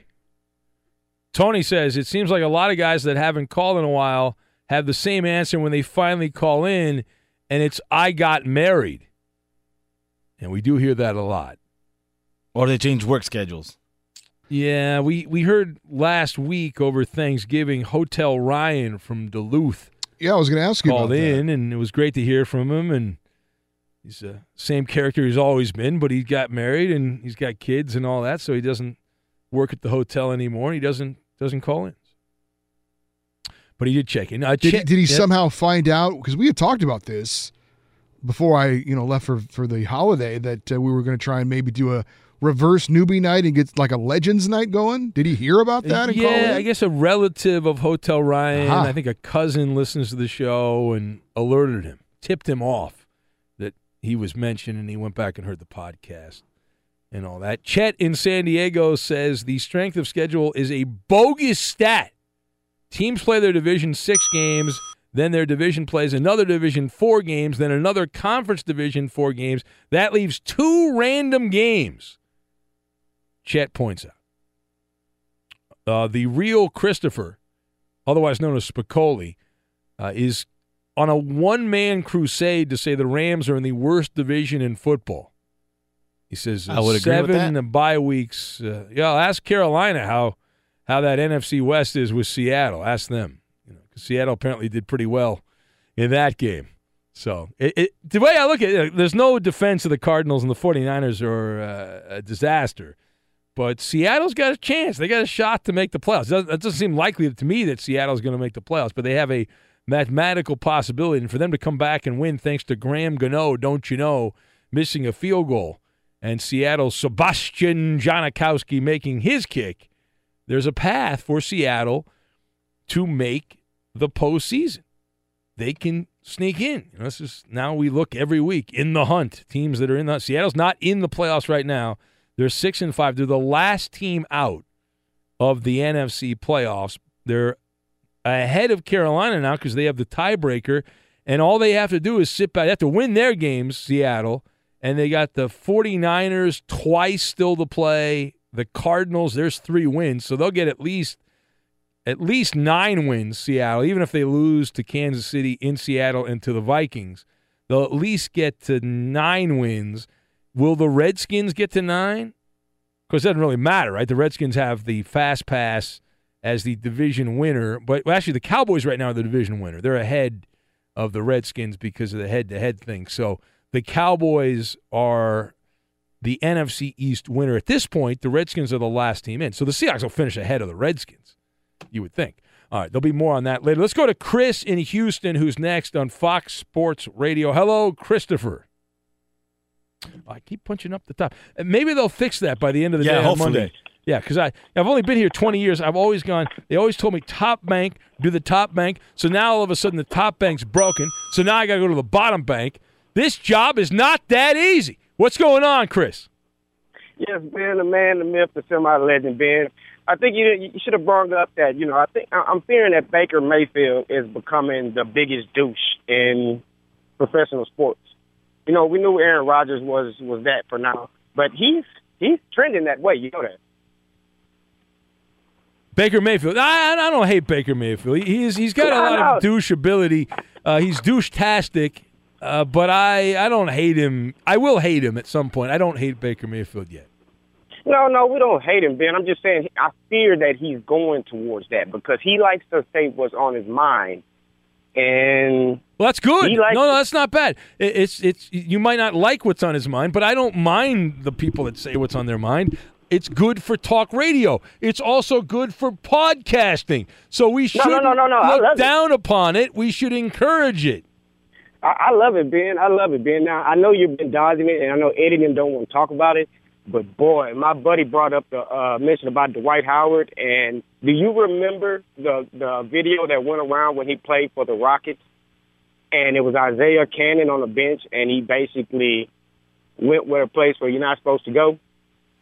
Yeah, well, for, the, for, well, for those that don't know the story, because not everyone, I don't know how you could have avoided it if you were on social media over the weekend. It was the number one trending topic all day Saturday. It was there were more people talking about Dwight Howard than the highest scoring college football game in the history of, of collegiate football with LSU and Texas A&M. Uh, everyone was was going crazy about this Dwight Howard story because he got, I guess, how would you? He got exposed by someone he was dating as apparently enjoying uh, the company of some transgender people. Am I correct in that? Am I am I giving Oh, this the accurate uh, analysis?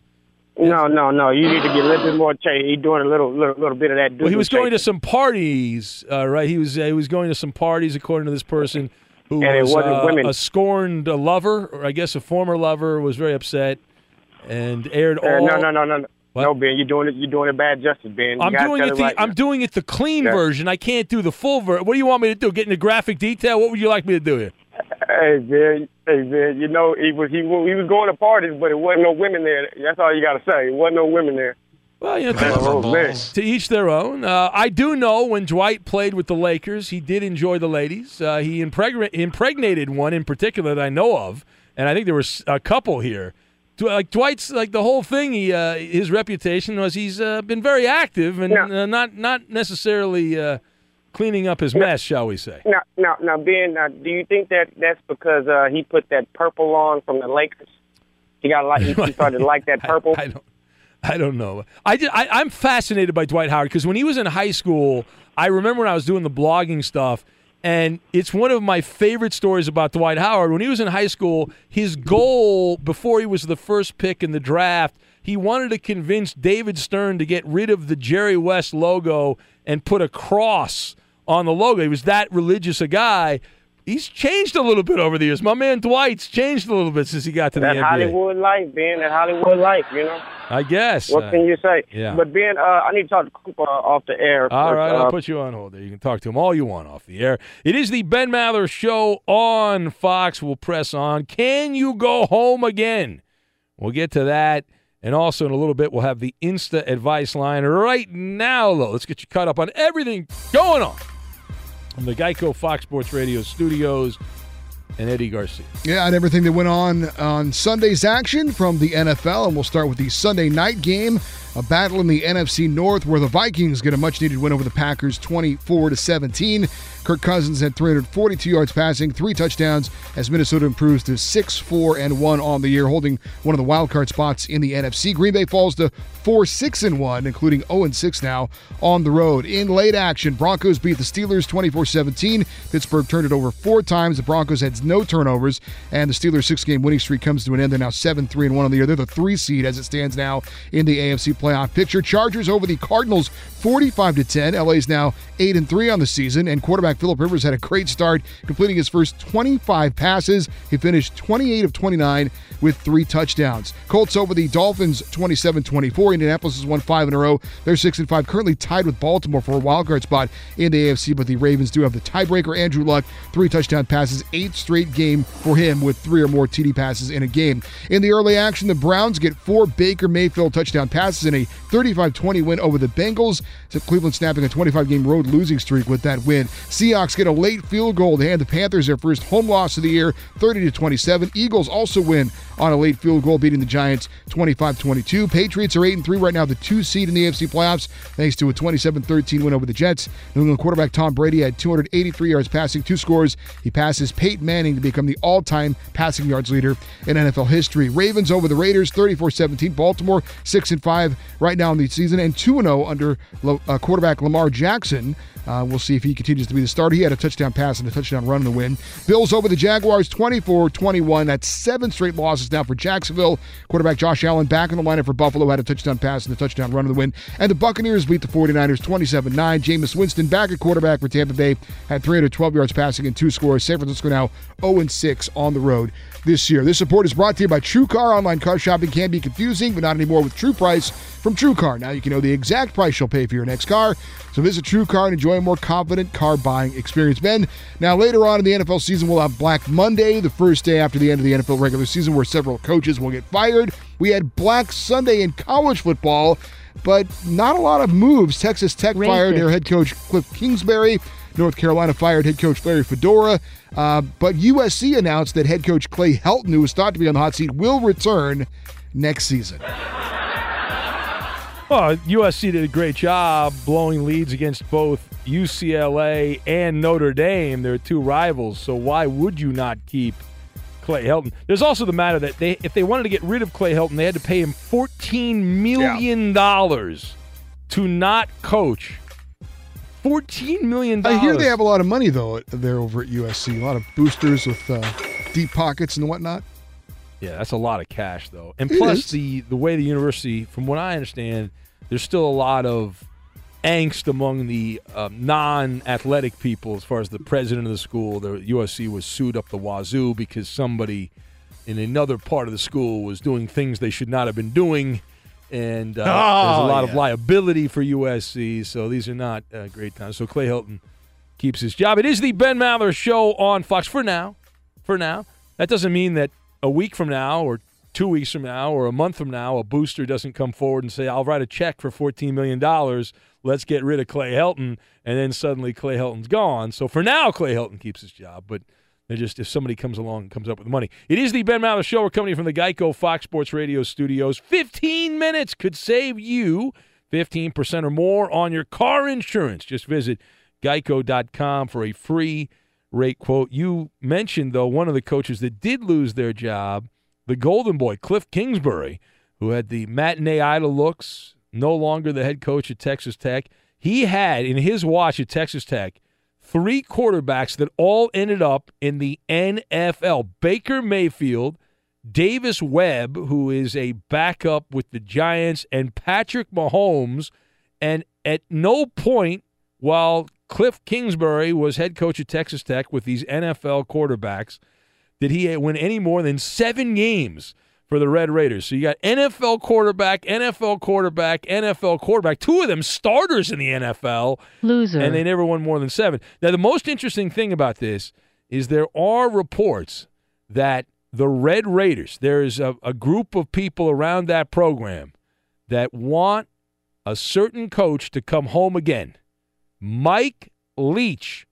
We love Mike Leach, the head coach at Washington State. He hell of a coach. Became well known at Texas Tech and fell out of favor because of a litigation situation. Would Yeah. he? Would, is, that seems like a lateral move to go from Washington State to Texas Tech. Well, Would you also rather- he left on bad terms. That's what I'm saying. At Texas Tech. Yeah. Now, obviously, money can cure all hard feelings, but Yeah. I I would think Washington State. There's no pressure there. Anything he does, other than you know, just completely stinking it up, he's going to be fine. And I think I would think there's an easy easier path to the to the college football playoffs through the Pac-12 than through the Big 12. Wouldn't you think? Well, so the report out of Seattle, uh, which is not anywhere close to where Washington State is, you know, but the uh, the report out of Seattle media said that Mike Leach is not ruling out going back to Texas Tech, which even though he uh, the story was like a year ago, there was a story that he was still upset because the way they fired him Yeah. and all that, and I suppose you know he called he easier to recruit to Texas Tech than Washington Yeah. State, but I, I, like I said, I think more competition too. How great would it be, though? Uh, for the show, I want him to go Leach to Texas Tech because it's more of a, not that it's a high profile school, but I feel he'll, we'll get more Mike Leach at that school than we will at Washington State.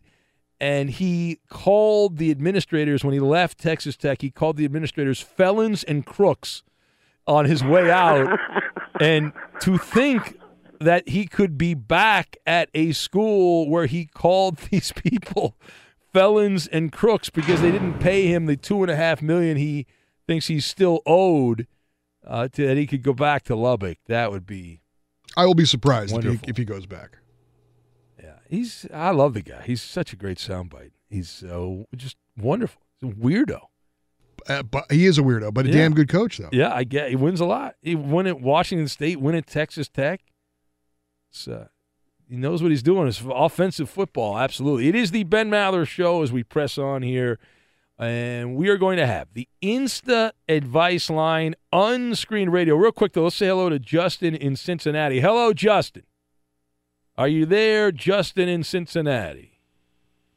So you want Coop to keep in curse words on the podcast, yet I say one little word and you went with your Canadian friend. Well, I had told you if I had not said don't You did not say anything about Wait, wait, wait, hold, on, hold on a sec. Roberto. Yeah, now, we said, uh, he I, did I. I, I within five minutes you said a word you're not allowed to say. I don't trust Roberto. He's a part of the caravan, so I don't. Uh, all right. yeah, you guys missed it because you were, you know, you took time off, but me and What Roberto happened? were here, and we did a balderdash, and we had Justin in Cincinnati versus Jason in Ooh. Ottawa. How'd that go? And I said at the very beginning, I said, if either one of you two curse, they, they're disqualified, the other person wins. Within two minutes, uh, Justin uh, drops an S bomb. We had to dump him. That's it. He loses. And he claims that there was some kind of grand conspiracy. No, it wasn't. Yeah. He why, cursed. why would there be a conspiracy? I don't care who wins. Who cares? It's a game show. It doesn't matter to me. It's irrelevant who wins these things. But he's all upset because he's, Loser. he's a potty mouth. He can't keep his mouth clean for five minutes. Racist. He screwed up. He effed up. I don't know He's a about racist. loser. And he, you know, he, he doesn't want to take responsibility. How about accountability for your actions? Bingo. The Insta advice line. Next. Almost all talk shows sound the same after a while. Think of us as a sports talk oasis from the mundane. The Ben Maller Show Facebook page is our own unique meeting place with over 2 billion of our closest friends, most of whom ignore us. Please take a second to like our page. Go to facebook.com slash Ben Maller Show. Now live from the Geico Fox Sports Radio studios, it's Ben Maller. Hey, you sports figure guy or girl. Who the hell are you talking to, son? Here's some instant advice. Hold that thought. No one's paid attention to me for 10 whole seconds. And if you don't like it, screw you. And away we go. It's the Insta advice line unscreened radio. The safety net is off. Now, who needs our advice? We're going to change it up a little bit. We haven't done a full Maller monologue on this because it's an NFL heavy show, but one of the great stories of the weekend the Ohio State Michigan game. And you talk about being boat race. The Wolverines, who were favored in this game against The Ohio State University, had no chance no chance. And this adds to the woes of Jim Harbaugh.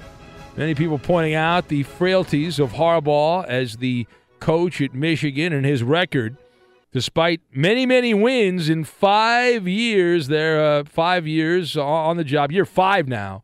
0 and 4 against Ohio State, 2 and 7 against the big rivals for Michigan, 1 in 9 against opponents ranked in the top 12, 0 and 5 against top 20 opponents on the road. They've lost Michigan by an average of 15 points, but the big one, the record against the Ohio State University. So, what is your advice to Jim Harbaugh, the Michigan coach there? And to the phones we go. Unscreened phone calls 877 99 on Fox. You on line one. Hello, line one. You're live on the air. Line one. Your advice to Jim Harbaugh, line one. Like, are we sure Mr. Wonderful isn't like Mr. Loser? All right. Line two. You're on the air. Advice to Jim Harbaugh, line two. Uh, the Buckeyes just scored again, Ben. Yes, they did. Line three. hey, the guy's not wrong. Line three. You're on the air. Hello. The CFL report is dead. Thank you, Jesus. All right. Thank you, Jesus. You, you're next. Advice, please, to Jim Harbaugh. One in nine against opponents ranked in the top 12 at Michigan. But wait, smoke more. Okay, thank you. That's a PSA. Line five, you're on the air. Hello, line five. The Buckeyes will be in the playoffs. Yes. Uh, lines, that's I, I know who that was. That was that annoying guy from Ohio. Line six, hello, you're on the air. Go. Buy Bitcoin. PayPal, Weedman, Hippie. Line one, hello, line one. Yeah, Ben, since he can't discover how to beat Ohio State, he needs a Discover card because we treat you like you. yes, and Discover Card. Let me tell you something. That's a great credit card, and you can you can check your credit. It won't ding you. You know, you usually you check your credit, they ding you a little bit, but Discover Card, check it out. Line two, you're on the air. Hello, line two. Advice to Jim Harbaugh. Never heard of him, Ben. All right, I understand completely. Never heard of them. Line three, you're on the air. Advice to Jim Harbaugh. He is now 0 4 at Michigan against the Ohio State University. Come to New England where Kraft pays the refs and they get every call imaginable. There you go. That's that dweeb in Maine. Line four, you're on the air. Hello, line four. Remember, Dwight Howard, you always pay more for the weird stuff. All right. I don't know what you're talking about. Random line. Oh, hi, Ben. Is that true? Random line. Yeah, so Cowboy John Brad. Well, my maternal uncle William Turner died 48 years ago today, and Jim Harbaugh, boy up, lad. Oh, okay. Urban Meyer! Urban Meyer! Urban Meyer! Line one, you are next on the air. Advice to Jim Harbaugh. Line one. Uh, yes, Ben. I was at the game, and when it ended, I went up to Jim Harbaugh, the coach of the school up north. I said, "A message from Ben Maller: You hang up on yourself, Ben Maller.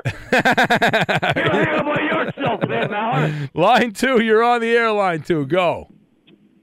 Just win, baby. Yeah, okay. Uh, line three, The that's you. of the Raiders. Do a couple more. Line three, advice to Jim Harbaugh. Line three. Spend a weekend with Bella. Hey, that's Angry Bell. We'll do one more. I wonder So what take happened. that in your pooper and pop it. yeah. One more and only one more. If it's good, I'll take credit. If not, I'll blame the Koopaloo. Pick the final call, Coop. Line four. Line four, the last call, the advice line for Jim Harbaugh. Line four, you're on the air. Go. Tuchus, tuchus, tuchus, Oh, ah, tuchus, it's not tuchus. Yeah! Tuckus, Got a murder, gotta go. Tuckus, man! What a way to end it. Fox Sports Radio has the best sports talk lineup in the nation. Catch all of our shows at foxsportsradio.com. And within the iHeartRadio app, search FSR to listen live. Staying alive. That's the story in the Mile High City. The Broncos pulled a surprise, one of the surprises in the weekend that was, the weekend that is in the NFL. But do they really have a chance? The Broncos are still under 500 after beating the Pittsburgh Steelers. Welcome in the beginning of another hour. It's the Ben Maller Show. We are in the air everywhere. The vast Fox Sports Radio Network emanating live from the Geico Fox Sports Radio studios. 15 minutes could save you 15% or more on your car insurance. Just visit geico.com for a free rate quote. So, Ben Roethlisberger, the magic slipper, turned into stone, did not get the, the touchdown pass late like he did in Jacksonville, the, the big plays he made a week ago. Ben Roethlisberger uh, eh, did not happen in Denver. His attempt at the game tying touchdown pass intercepted in the end zone. The Broncos beat the Steelers 24 to 17, improving to 5 and 6 on the season. The Broncos currently find themselves, if you look at the AFC, they're the 11th seed. They're tied with the Bengals, who they play, and the Dolphins also at 5 and 6, and possibly the Titans. If Tennessee were to lose the Monday night game against Houston, the Titans would also be 5 and 6, so they'd all be bottlenecked in the AFC. Uh, and so, so Denver is they're one game behind Baltimore. The last team in the playoffs right now, the Ravens, one game behind, but really more than that because you look at the way this all shakes down. Denver lost head to head with Baltimore. Indianapolis is also ahead of the Broncos, and the Colts have a winning record. Broncos are under 500, which does matter. Uh, does matter. So after all of this, now back to back, belly to belly wins over the Chargers and the Steelers, two of the elite teams this year in the NFL. Uh, there's a lot of optimism about Denver. Is this misplaced optimism? So let's discuss the question. You going to buy or sell the Broncos sneaking in the back door of the AFC postseason, that final spot available? The last team, because really there's one spot, that's it, the last seed, the sixth seed. Other than that, these teams don't have a shot, realistically, barring a major slip by the Chargers or the Steelers. I mean, they'd have to lose a bunch of games. And the Steelers have a difficult schedule. I am going to go, uh, my perspective on this, you've got masquerading, the holding pattern, and peaking. And we'll link all this together. Now, A, many are looking at the Broncos now, and they- they're using flawed logic. They're saying this is the hot hand here that the, the Broncos are the it team now. They've shown that those early season blues, which really weren't even early season blues, if you followed the Broncos this year, you know that they got off to an okay start. The problem the Broncos had was after those first couple of weeks, it all went away. They won their first two games. They beat Seattle, the Broncos did. They came back and beat the Raiders. And then, ever since then, at the, the next stretch of games, the Broncos lost six out of their next seven. And now they've won two in a row. So they they would have to win out. And they still have games against the Bengals this coming week, 49ers, Browns, Raiders, and then they close it out with the Chargers in Denver. Uh, but here, here's the thing about the Broncos this is the same squad that lost to the Jets on the road and also Joe Flacco's Baltimore Ravens. The Jets put a can of whoop ass on the Broncos. That was back in week five. You say, well, it's now we're past week 12. We're heading into week 13 in the NFL. You play the Yabbit game and all that. Uh, I just can't take a team that lost by over two touchdowns to the Jets seriously. The Jets are an abomination. I can't. I can't get over that. I have a mental illness. I can't get over that. And you know who doesn't take the Broncos seriously?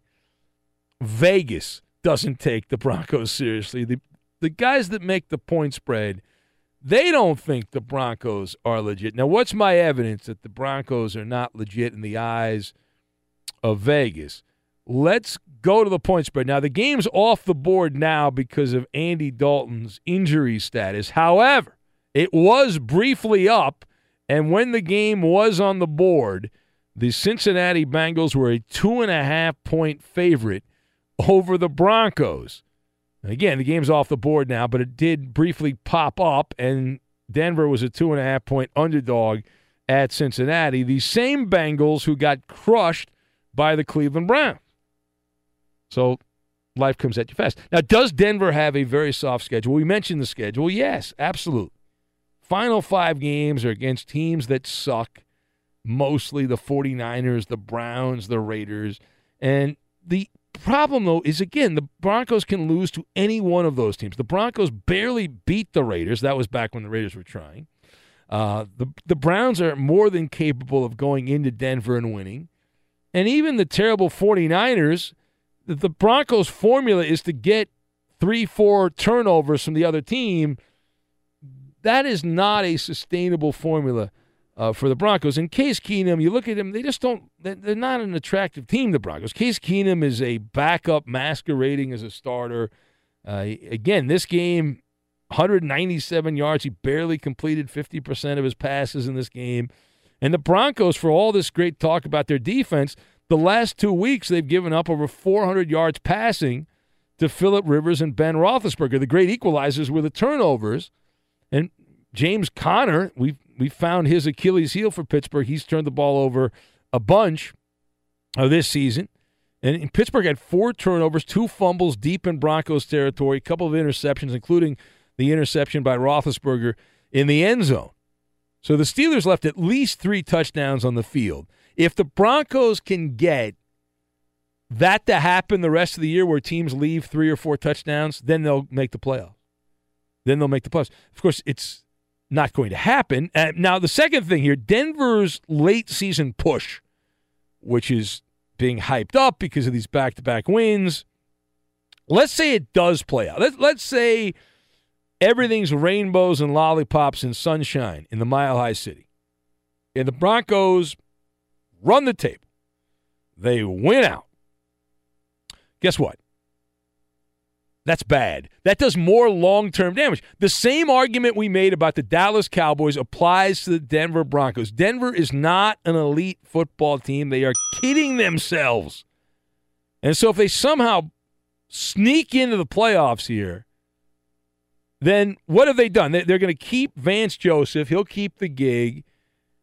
And he's not a great coach. They'll keep him around. And so essentially the Broncos will stay in that second the third tier holding pattern.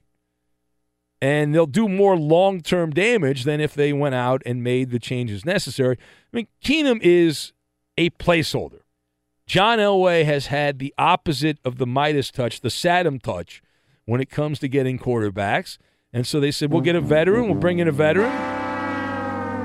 Keenum's just temporarily there, but the Broncos, the more games they win, the worse the draft pick is, et cetera, et cetera. Now, the Broncos would likely be better off signing a veteran quarterback or trading for one of these questionable quarterbacks somewhere else and giving that player a new opportunity. But the point is that the Broncos, they don't pass the eyeball test. They don't.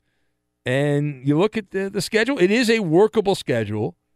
It's a workable schedule, but again, they can. The Broncos could lose to any one of these weak cupcakes that they play the rest of the way. Now, parting shot on this: the real intrigue, which is being lost in all this, is what happens at the top of the AFC. That's the real interesting fallout from the Steelers losing. Now, the Steelers play the Chargers this coming week, and the Chargers are going to be shorthanded.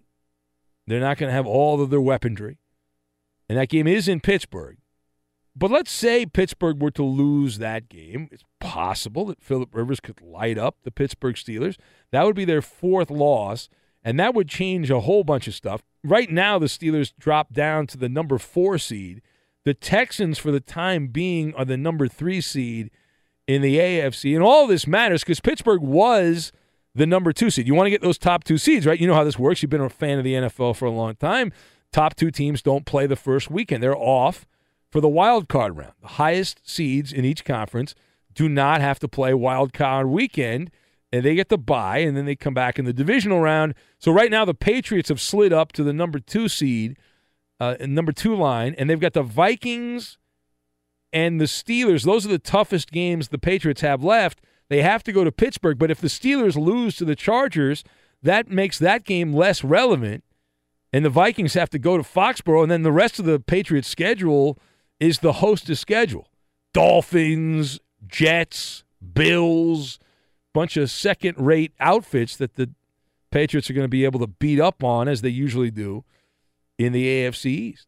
So this has been a very productive weekend for the Patriots. Not only did they beat the Jets, but the Steelers losing, and so the Patriots now are in that number two spot. And even if the Texans tie them, the tiebreaker head to head goes to the Patriots because of that week one game in Foxborough. So the Patriots, if they win out, they will end up as the number two seed at worst. And if Kansas City were to stumble and the Chiefs still have to play at Seattle, they have the Chargers coming to Arrowhead.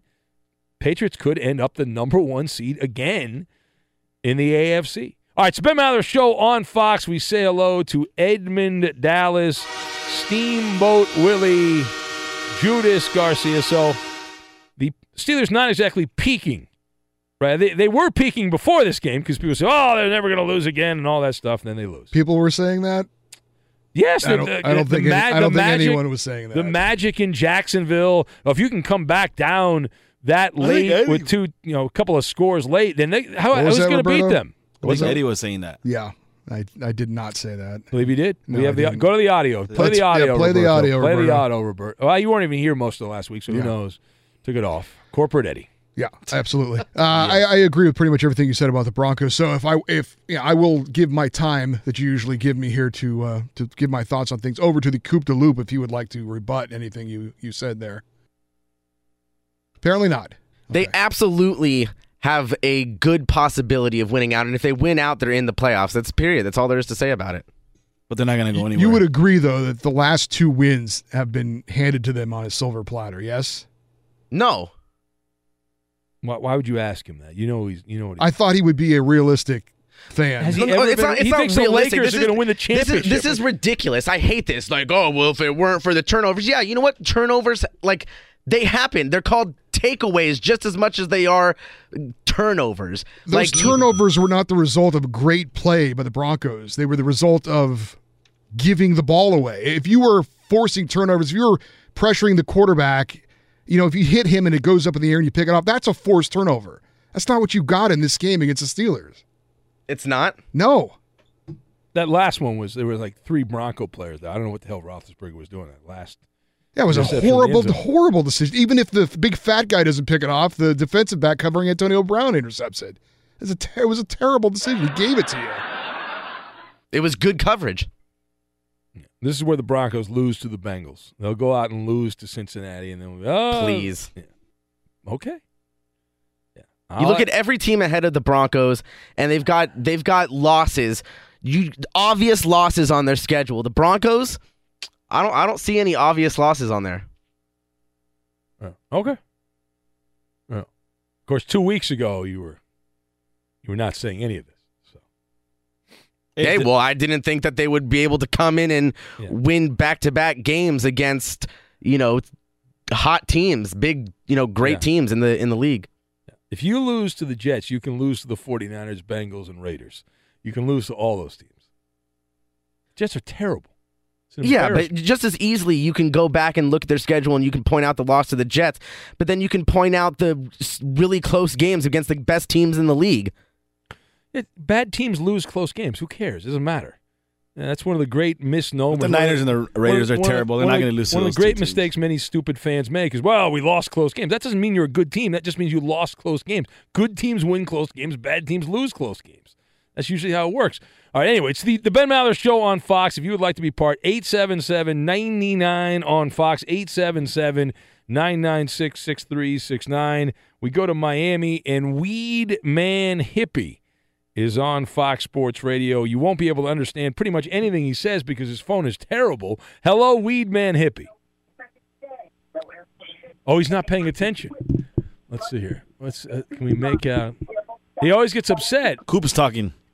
Now, Weedman often says, he says, hey, I listen to every second of every show, and whenever you need me, you can go to me. That's what he often says. Except right now. Except right now because he's not paying attention. So Is he listening to the radio? no, he's not listening to us. I don't know. What he, uh, we're gonna hang up on him. So that opens a lineup for you. 877-99 on Fox. 877 996 6369. 877 99 on Fox if you would like to be part of the radio program. Uh, It's not the peacemaker, it's the pacemaker. We'll get to that. We'll do it next. On the Ben Maller Show, we specialize in sarcasm, snark, and satire, all things needed to survive the shady late night characters on Twitter. Let your thoughts be heard by the masses under the cover of the microblogging website and follow Ben on Twitter. He's at Ben Maller. And you can tweet at and follow our technical producer. He plays all the music and most funny sound bites in the Ben Maller Show. His first name is Roberto. His last name is Flores. You can follow him at Raider underscore Rob24. And there's a Mexican, Roberto. And now live from the Geico Fox Sports Radio studios, it's Ben Maller. So over the weekend we had a 74-72 college football game. Texas A&M got the win over LSU. Not the number one trending topic on Saturday though. That was Dwight Howard. But in this game, after it ended at College Station, there was a rhubarb that took place and it it happened shortly after the game and in that dust up this is where it gets interesting. Uh, Steve Kragthorpe of uh, the LSU sideline was hit in his pacemaker. Uh, now he, he was diagnosed with Parkinson's disease in 2011 and had the pacemaker implanted in 2017. He was punched in the chest by a mystery man, a credentialed man from the Texas A&M sideline. In a phone interview, Kragthorpe said that while he drove by, he was driving home from the game on Sunday afternoon. He said, I, I didn't go down, but I clutched over. I was like, damn, he got me right in my pacemaker. Then it started fluttering like he jostled it. Oh, no. Now, we don't know who did it, but there is a report that identified a nephew of Aggie coach Jimbo Fisher. That could have been the one that threw the punch. There are photos of the person that threw the punch in the fight on the sidelines, but that part has not yet been confirmed. Now, if you get hit in the pacemaker, there's a chance that could be it. Lights out, game over, see you later. Imagine if that had been the outcome of this. Think about, jeez, that's unreal, man. That's nuts, man. And if it was actually uh, the head Jimbo Fisher's uh, nephew that was on the sidelines there, now someone from Texas A&M uh, said, "I don't know who this person is," meaning the nephew of Jimbo Fisher. But Kevin Faulk, who used to play for the Patriots, he's the he's involved in LSU. He's a director of player development. He got into it. He was involved in the altercation. He said he came to the defense of Kragthorpe, who does some broadcasting for LSU after this went down. But it was a wild scene, man. The clip, it was like, wow, there were there were tempers flaring on everywhere. People were upset. Punches were flying. Kind of like when we talked to Marcel in Brooklyn. Hello, Marcel. In Brooklyn, in the house. Hello.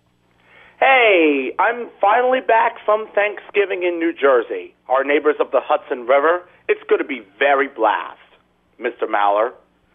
Yeah. Okay. Very nice. I- I- Scooby, Scooby, Dooby Doo. okay. Calm down. Calm, calm down. How can we help you, Marcel? Yeah, I saw that Big 12's Seahawks win against the Panthers. It's going to be very awesome. Russell Wilson, he is on the move. he is definitely on the move.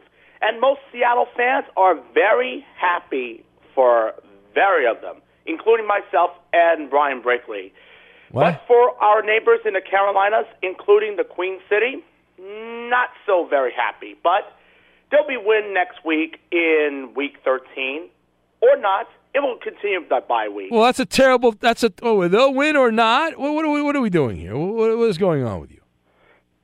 I feel like you've lost your way. I feel like you're, you're just calling to call. I know. Yeah. I know. Yeah, you really don't. Just admit you don't have much to say, but you just wanted to call up because you wanted to hear yourself on the radio. Just admit that. For all of you, Mr. Maller, Eddie Garcia himself, and the entire Fox Sports Radio nationwide viewers, NFL coverage is on the blast. Yeah. Is that your new word of the week? Blast on the blast. Is that? That's right. All right. Thank you, Marcel. Tremendous phone call. Let's go to Steve in Southern California, who's next. Hello, Steve. Hey Ben Maller, I have to call and apologize. I called you last Friday, um, Friday, and admonished you about your picks for the, the Thanksgiving Day game. Yes. you didn't cost me four hundred dollars. I, I I apologize to you, Ben Maller. I really do. No, no, listen, My- that's fine. I I came back. I did pretty well on Sunday. I did very well in the early television window. Did not do so well in the late television window, but did have the Vikings, so I was happy. Overall, I was pleased with my body of work for Sunday.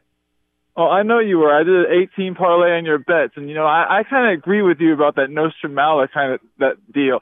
You predict what should happen, not what's going to happen. You can't predict that Cincinnati's going to turtle up in the fetal position for three quarters straight before Exactly. they finally decide to play football. Well, I did actually have the Browns in that game, but I did not expect the Bengals to roll over and play dead the way they did. Oh, I That must have mis I must have misheard that on the past podcast. My fault, Ben. Now, then, I, then, yeah. then you actually would have won me money. I'm sorry. I would have won sixteen hundred dollars. Yeah, you got to listen I closely. I apologize to you, said I said the Browns were going to end their win their their losing streak on the road. I said that.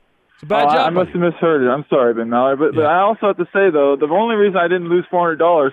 My wife actually bet every opposite of what I wanted her to bet against you, and actually I ended up winning four hundred dollars. So she says she did it on purpose, and I, I she doesn't know anything about football, so I think it was just all accident.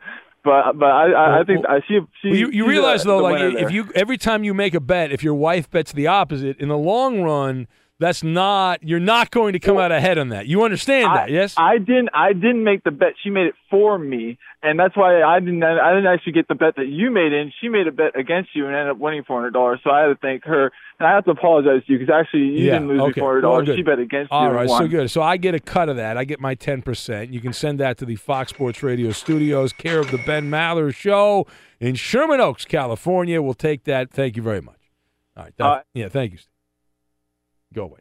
Uh, let's go to uh, real quick. Let's say hello to Dick in Dayton, who's next. The Battle of Ohio. Dick in Dayton. Your Browns. They got the win. Dick in Dayton. You got to be happy.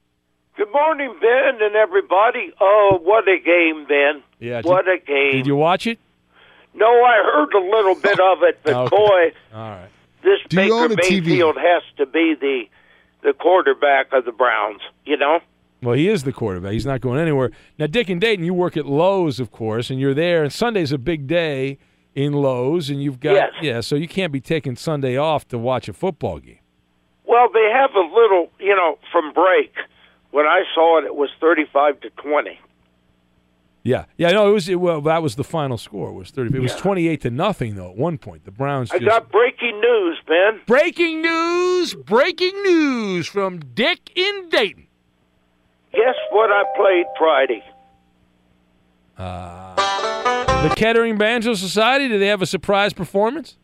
No, I played Santa Claus, Ben. You did. Oh, that's great. Congratulations. And most people there, the little boy, you know, and the little girls, uh, come up to me and talked, and Yeah. I got a lot of pictures taken. I'll have to send them to you. Now, did you have the full outfit? You get the beard, the glasses, the hat, the whole thing. So the whole thing. So Santa Claus in, in Ohio, there in Dayton, Ohio, was Dick uh, from uh, from Dayton, right there. Dick from Dayton. Yeah, that's great. Congratulations. good. Yeah, you made you made all the kids really happy. They love Santa Claus. Their their eyes got really big. They're like, "Wow, this is really Santa Claus." No, it's just Dick and Dayton. That's all. You know what else? What's that? I was shocked about the Buckeyes. Oh my gosh. Oh.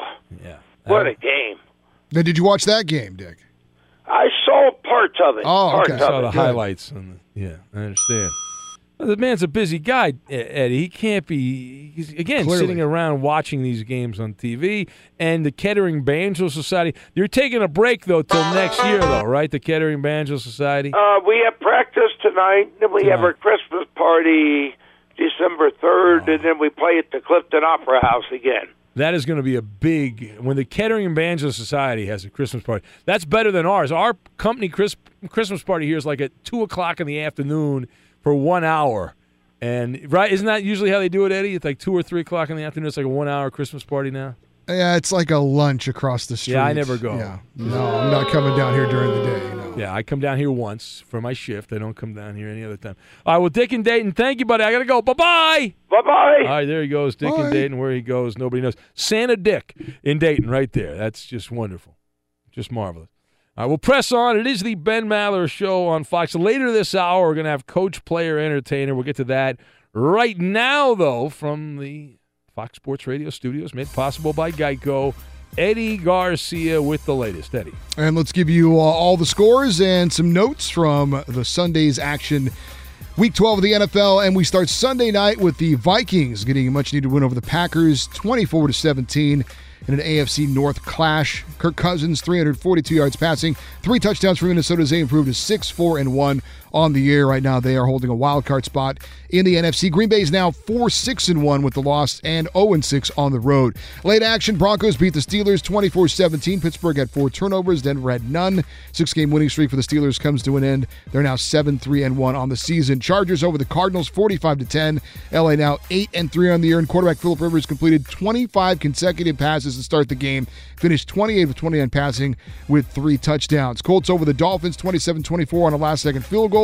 Quarterback Andrew Luck had three touchdown passes for the eighth straight game. Indy's now won five in a row. They're 6 and 5 on the season. Early action Browns over the Bengals in Cincinnati 35 20 as Cleveland snaps a 25 game road losing streak. Baker Mayfield, four touchdown passes in the win for Cleveland. Seahawks on a late field goal beat the Panthers 30 to 27. That's Carolina's first home loss of the year. Eagles also get a late field goal to edge the Giants 25 22. Patriots improved to 8 and 3 with a 27 13 win over the Jets. Tom Brady, 283 yards passing, two scores. He passes Peyton Manning, to become the all time passing leader in NFL history. Ravens over the Raiders 34 17. Baltimore now 2 0 with rookie Lamar Jackson as their starting quarterback, and they improved to 6 and 5 on the season. Bills beat the Jaguars 24 21. That's seven straight losses now for Jacksonville. And the Buccaneers beat the 49ers 27 9. San Francisco 0 6 on the road this season. This report brought to you by TrueCar. Online car shopping can be confusing, but not anymore with True Price from TrueCar. Now you can know the exact price you'll pay for your next car. So visit TrueCar and enjoy a more confident car buying experience. And Ben, the NHL season continues tonight with the Toronto Maple Leafs hosting the Boston Bruins at 7 o'clock Eastern Time. It's our Discover card. Key matchup. Speaking of matchups, become a new card member, and Discover card will match all the cash back you've earned dollar for dollar at the end of your first year. Learn more at discover.com slash match. Limitations apply. All right, Spam Maller Show. We press on here from the Geico Fox Sports Radio studios. 15 minutes could save you 15% or more on your car insurance. Just visit geico.com for a free rate quote. A lot of people excited about Ryan Tannehill coming back, thinking the Dolphins were going to be much better with Tannehill. Here's a fun fact uh, there were a couple of big plays the Dolphins had against the Colts, two of them in particular, broken coverage plays, if you will. Uh, by by Indianapolis. One of them was just a uh, kind of a toss it up situation. On those two throws, Tannehill passed for 107 yards and two touchdowns on these big pass plays. The rest of the game against the Colts, Tannehill attempted 23 passes, completed 15 of them for 97 yards and no scores the rest of the day. So two passes where it was kind of you know, fluky things took place. Uh, two touchdowns, 107 yards. The rest of the game, 97 total yards passing. I do not believe that's effective quarterback play. I do not believe that's uh, that's good. I do not think so. Let's go to uh, let's see, a hollering James in Minneapolis, Minnesota. Hello, hollering James. in Minnesota. Hello, Ben. Yes. Hi, James. How can we help you, buddy? Ah, you can help me very much by talking about Kirk Cousins. He's my cousin. He's your cousin. He's everybody's cousin. Not my cousin. Although we are Ah. well, we are sleep number cousins, so in a way we are related. We both sleep on sleep number beds.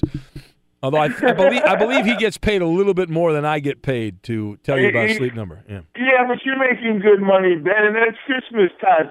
Send me a gift. Send me another golden ticket, because that's the only way I can get on the air is with me spending these golden tickets. don't be like Weed Man Hippie and beg for stuff. You're better than that. You're hollering James. You don't need to beg for stuff. You're a legend. I'm a legend in my own mind, like Larry Zabisco. Yeah, all right. Hey Ben, it's a blast talking to you though. You know, even on the cell phone, but I'm keeping my neighbors up. Yeah, that's right. Well, I'm glad you're there. All right, I got to go. Thank you, James. I appreciate it. Yeah, all right. There you go. Right, great. I'm flattered that many people have nothing to say, but they still call up. It means a lot. They just want to check in, and it's wonderful. Let's go to a weed man called back. Weed man hippie. Hello, weed man. Why are you going for me during your monologue? I was microwaving some brief microwave food, and now then you hang up on me, and now I don't know if I cooked it twice like you're supposed to. Uh-oh. Well, just cook it again then. Ben, my life is a Bible story. Oh, oh, Karina recorded 20 seconds. Listen to this. Hi, I'm from Scotland. My name's Karina.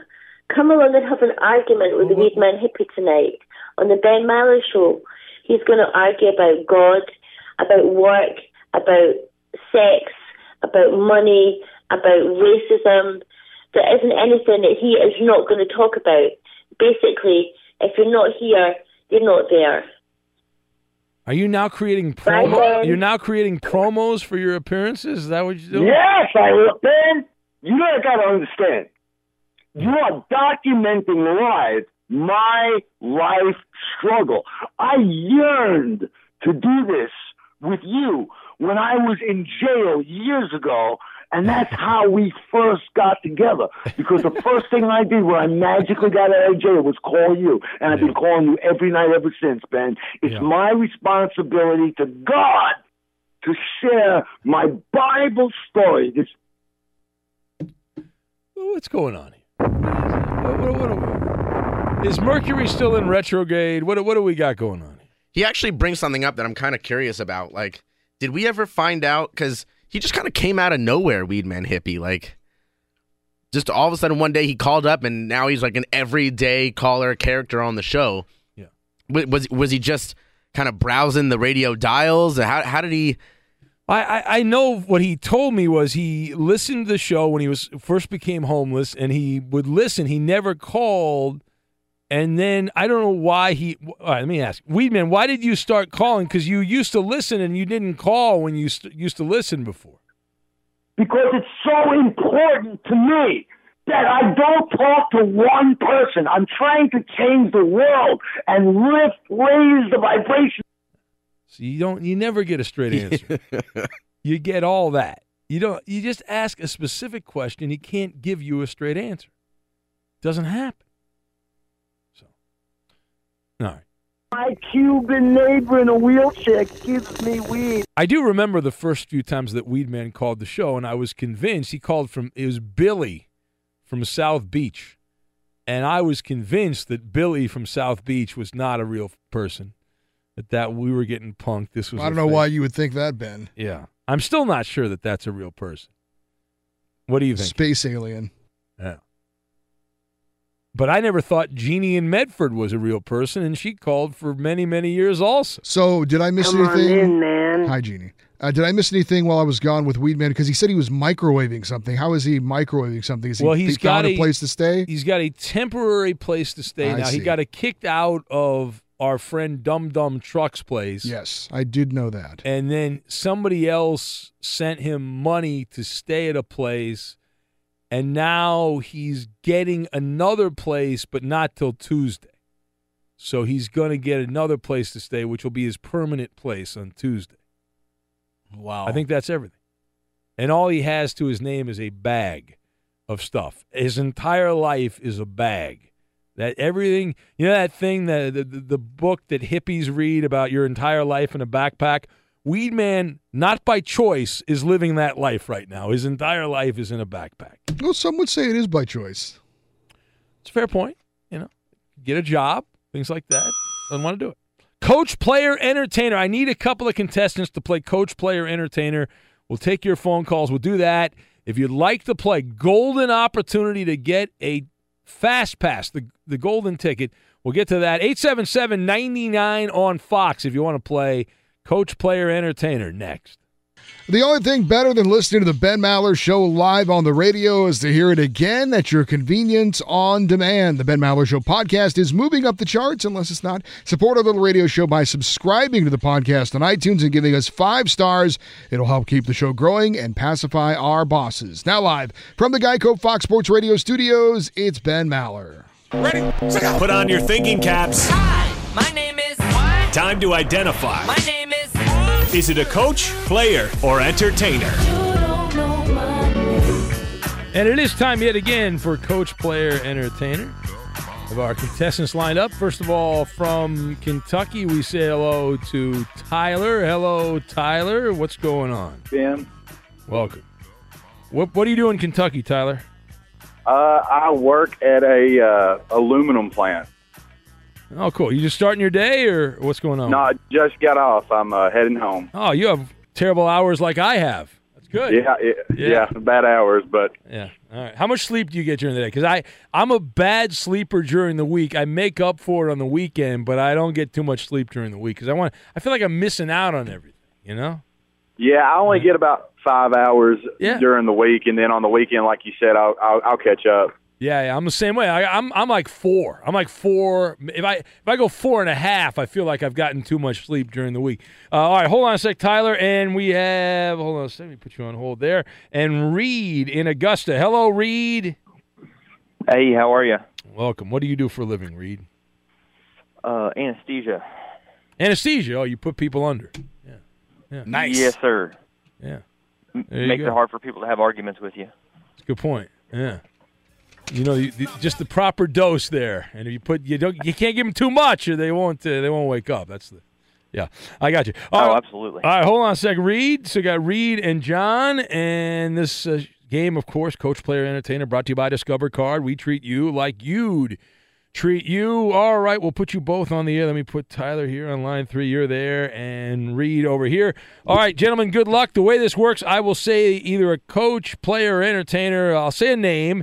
And the answer is either coach, player, or entertainer. Your name is your buzzer. So if you know the answer, you say your name, and that is how I know you know the answer. And then you will say either a coach, player, or entertainer. For example, if I just, I'll say Doc Rivers. Doc Rivers, longtime NBA coach of the Clippers. You'd say coach. You get six points. For an extra seventh point, you would say he coaches the Clippers. You get the full seven points. All right, good luck to you guys. It's coach, player, entertainer, and we are on our way. First name up, Diego Luna, coach, player, entertainer. Anybody? Reed. Reed. I'm going to say coach. Diego Luna. Is Diego Luna a coach? Uh, Soccer coach. No! No. Uh, actor, Star Wars, a bunch of other stuff, but not not a coach. It's coach, player, entertainer. And the next name up for us, Lloyd Pierce. Lloyd Pierce, coach, player, entertainer. Tyler, Tyler. player. Player. Uh, no, that is incorrect. Uh, Lloyd Pierce. I say this name every week because I'm fascinated by it. He's the head coach of the Atlanta Hawks, who have the worst record in the NBA. Lloyd Pierce. It's coach, player, entertainer. The next name up for us, Jaylen Samuels. Jaylen Samuels. Tyler, Tyler. player. He's uh the running back for Pittsburgh. Wow, look at that. He got it right. The full seven points. Good job by you, Tyler. Put it on the board. Yeah. Way to go. It's coach, player, entertainer. The next name up for us, Harrison Barnes. Tyler, Reed. Tyler. Uh, he is the uh, small forward for the Dallas Mavericks. He's a player. Look at that. You're right again. That is correct. Good job by you. Harrison's one of those names that could be a golfer, though, also, right? You think of Harrison, you think of golf. All right, it's coach, player, entertainer. The next name up for us, Tim Blake Nelson. Tim Blake Nelson. Ooh. Reed. Reed. I'm going to say entertainer. Entertainer, is he right? Yeah, the, the three name thing, it's either entertainer or golfer, typically. Uh, fantastic uh, four way. You didn't even answer. I didn't give you a chance. All right, let's keep it going real quick. One more. David Dahl. David Dahl, D A H L. Anybody, anybody, quickly. Reed. Coach, player, entertainer. Reed. Coach. Uh, no, a player. We're out of time, Coop. Real quick, what's the score? Who won the game? Tyler wins 14 to 6. Tyler, you win a golden ticket. murder, gotta go. Good game, guys. Good game.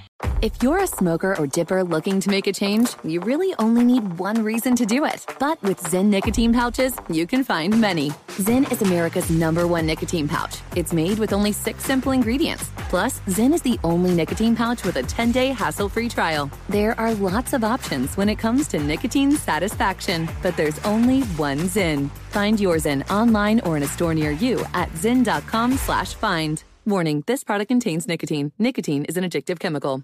At Bet365, we don't do ordinary. We believe that every sport should be epic. Every home run, every hit, every inning, every play. From the moments that are legendary to the ones that fly under the radar. See for yourself when you sign up today and get $150 in bonus bets when you bet just $5. Whatever the sport, whatever the moment, it's never ordinary at Bet365. 21 plus only must be present in Ohio. If you or someone you know has a gambling problem and wants help, call 1-800-GAMBLER. Terms and conditions apply. I'm Katya Adler, host of The Global Story. Over the last 25 years, I've covered conflicts in the Middle East, political and economic crises in Europe, drug cartels in Mexico. Now I'm covering the stories behind the news all over the world in conversation with those who break it. Join me Monday to Friday to find out what's happening, why, and what it all means. Follow The Global Story from the BBC wherever you listen to podcasts.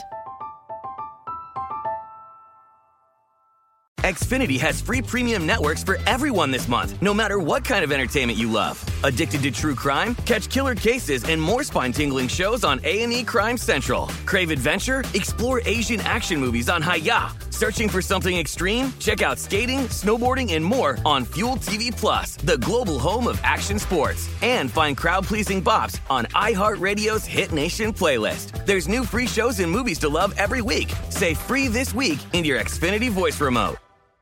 With the Lucky Land slots, you can get lucky just about anywhere.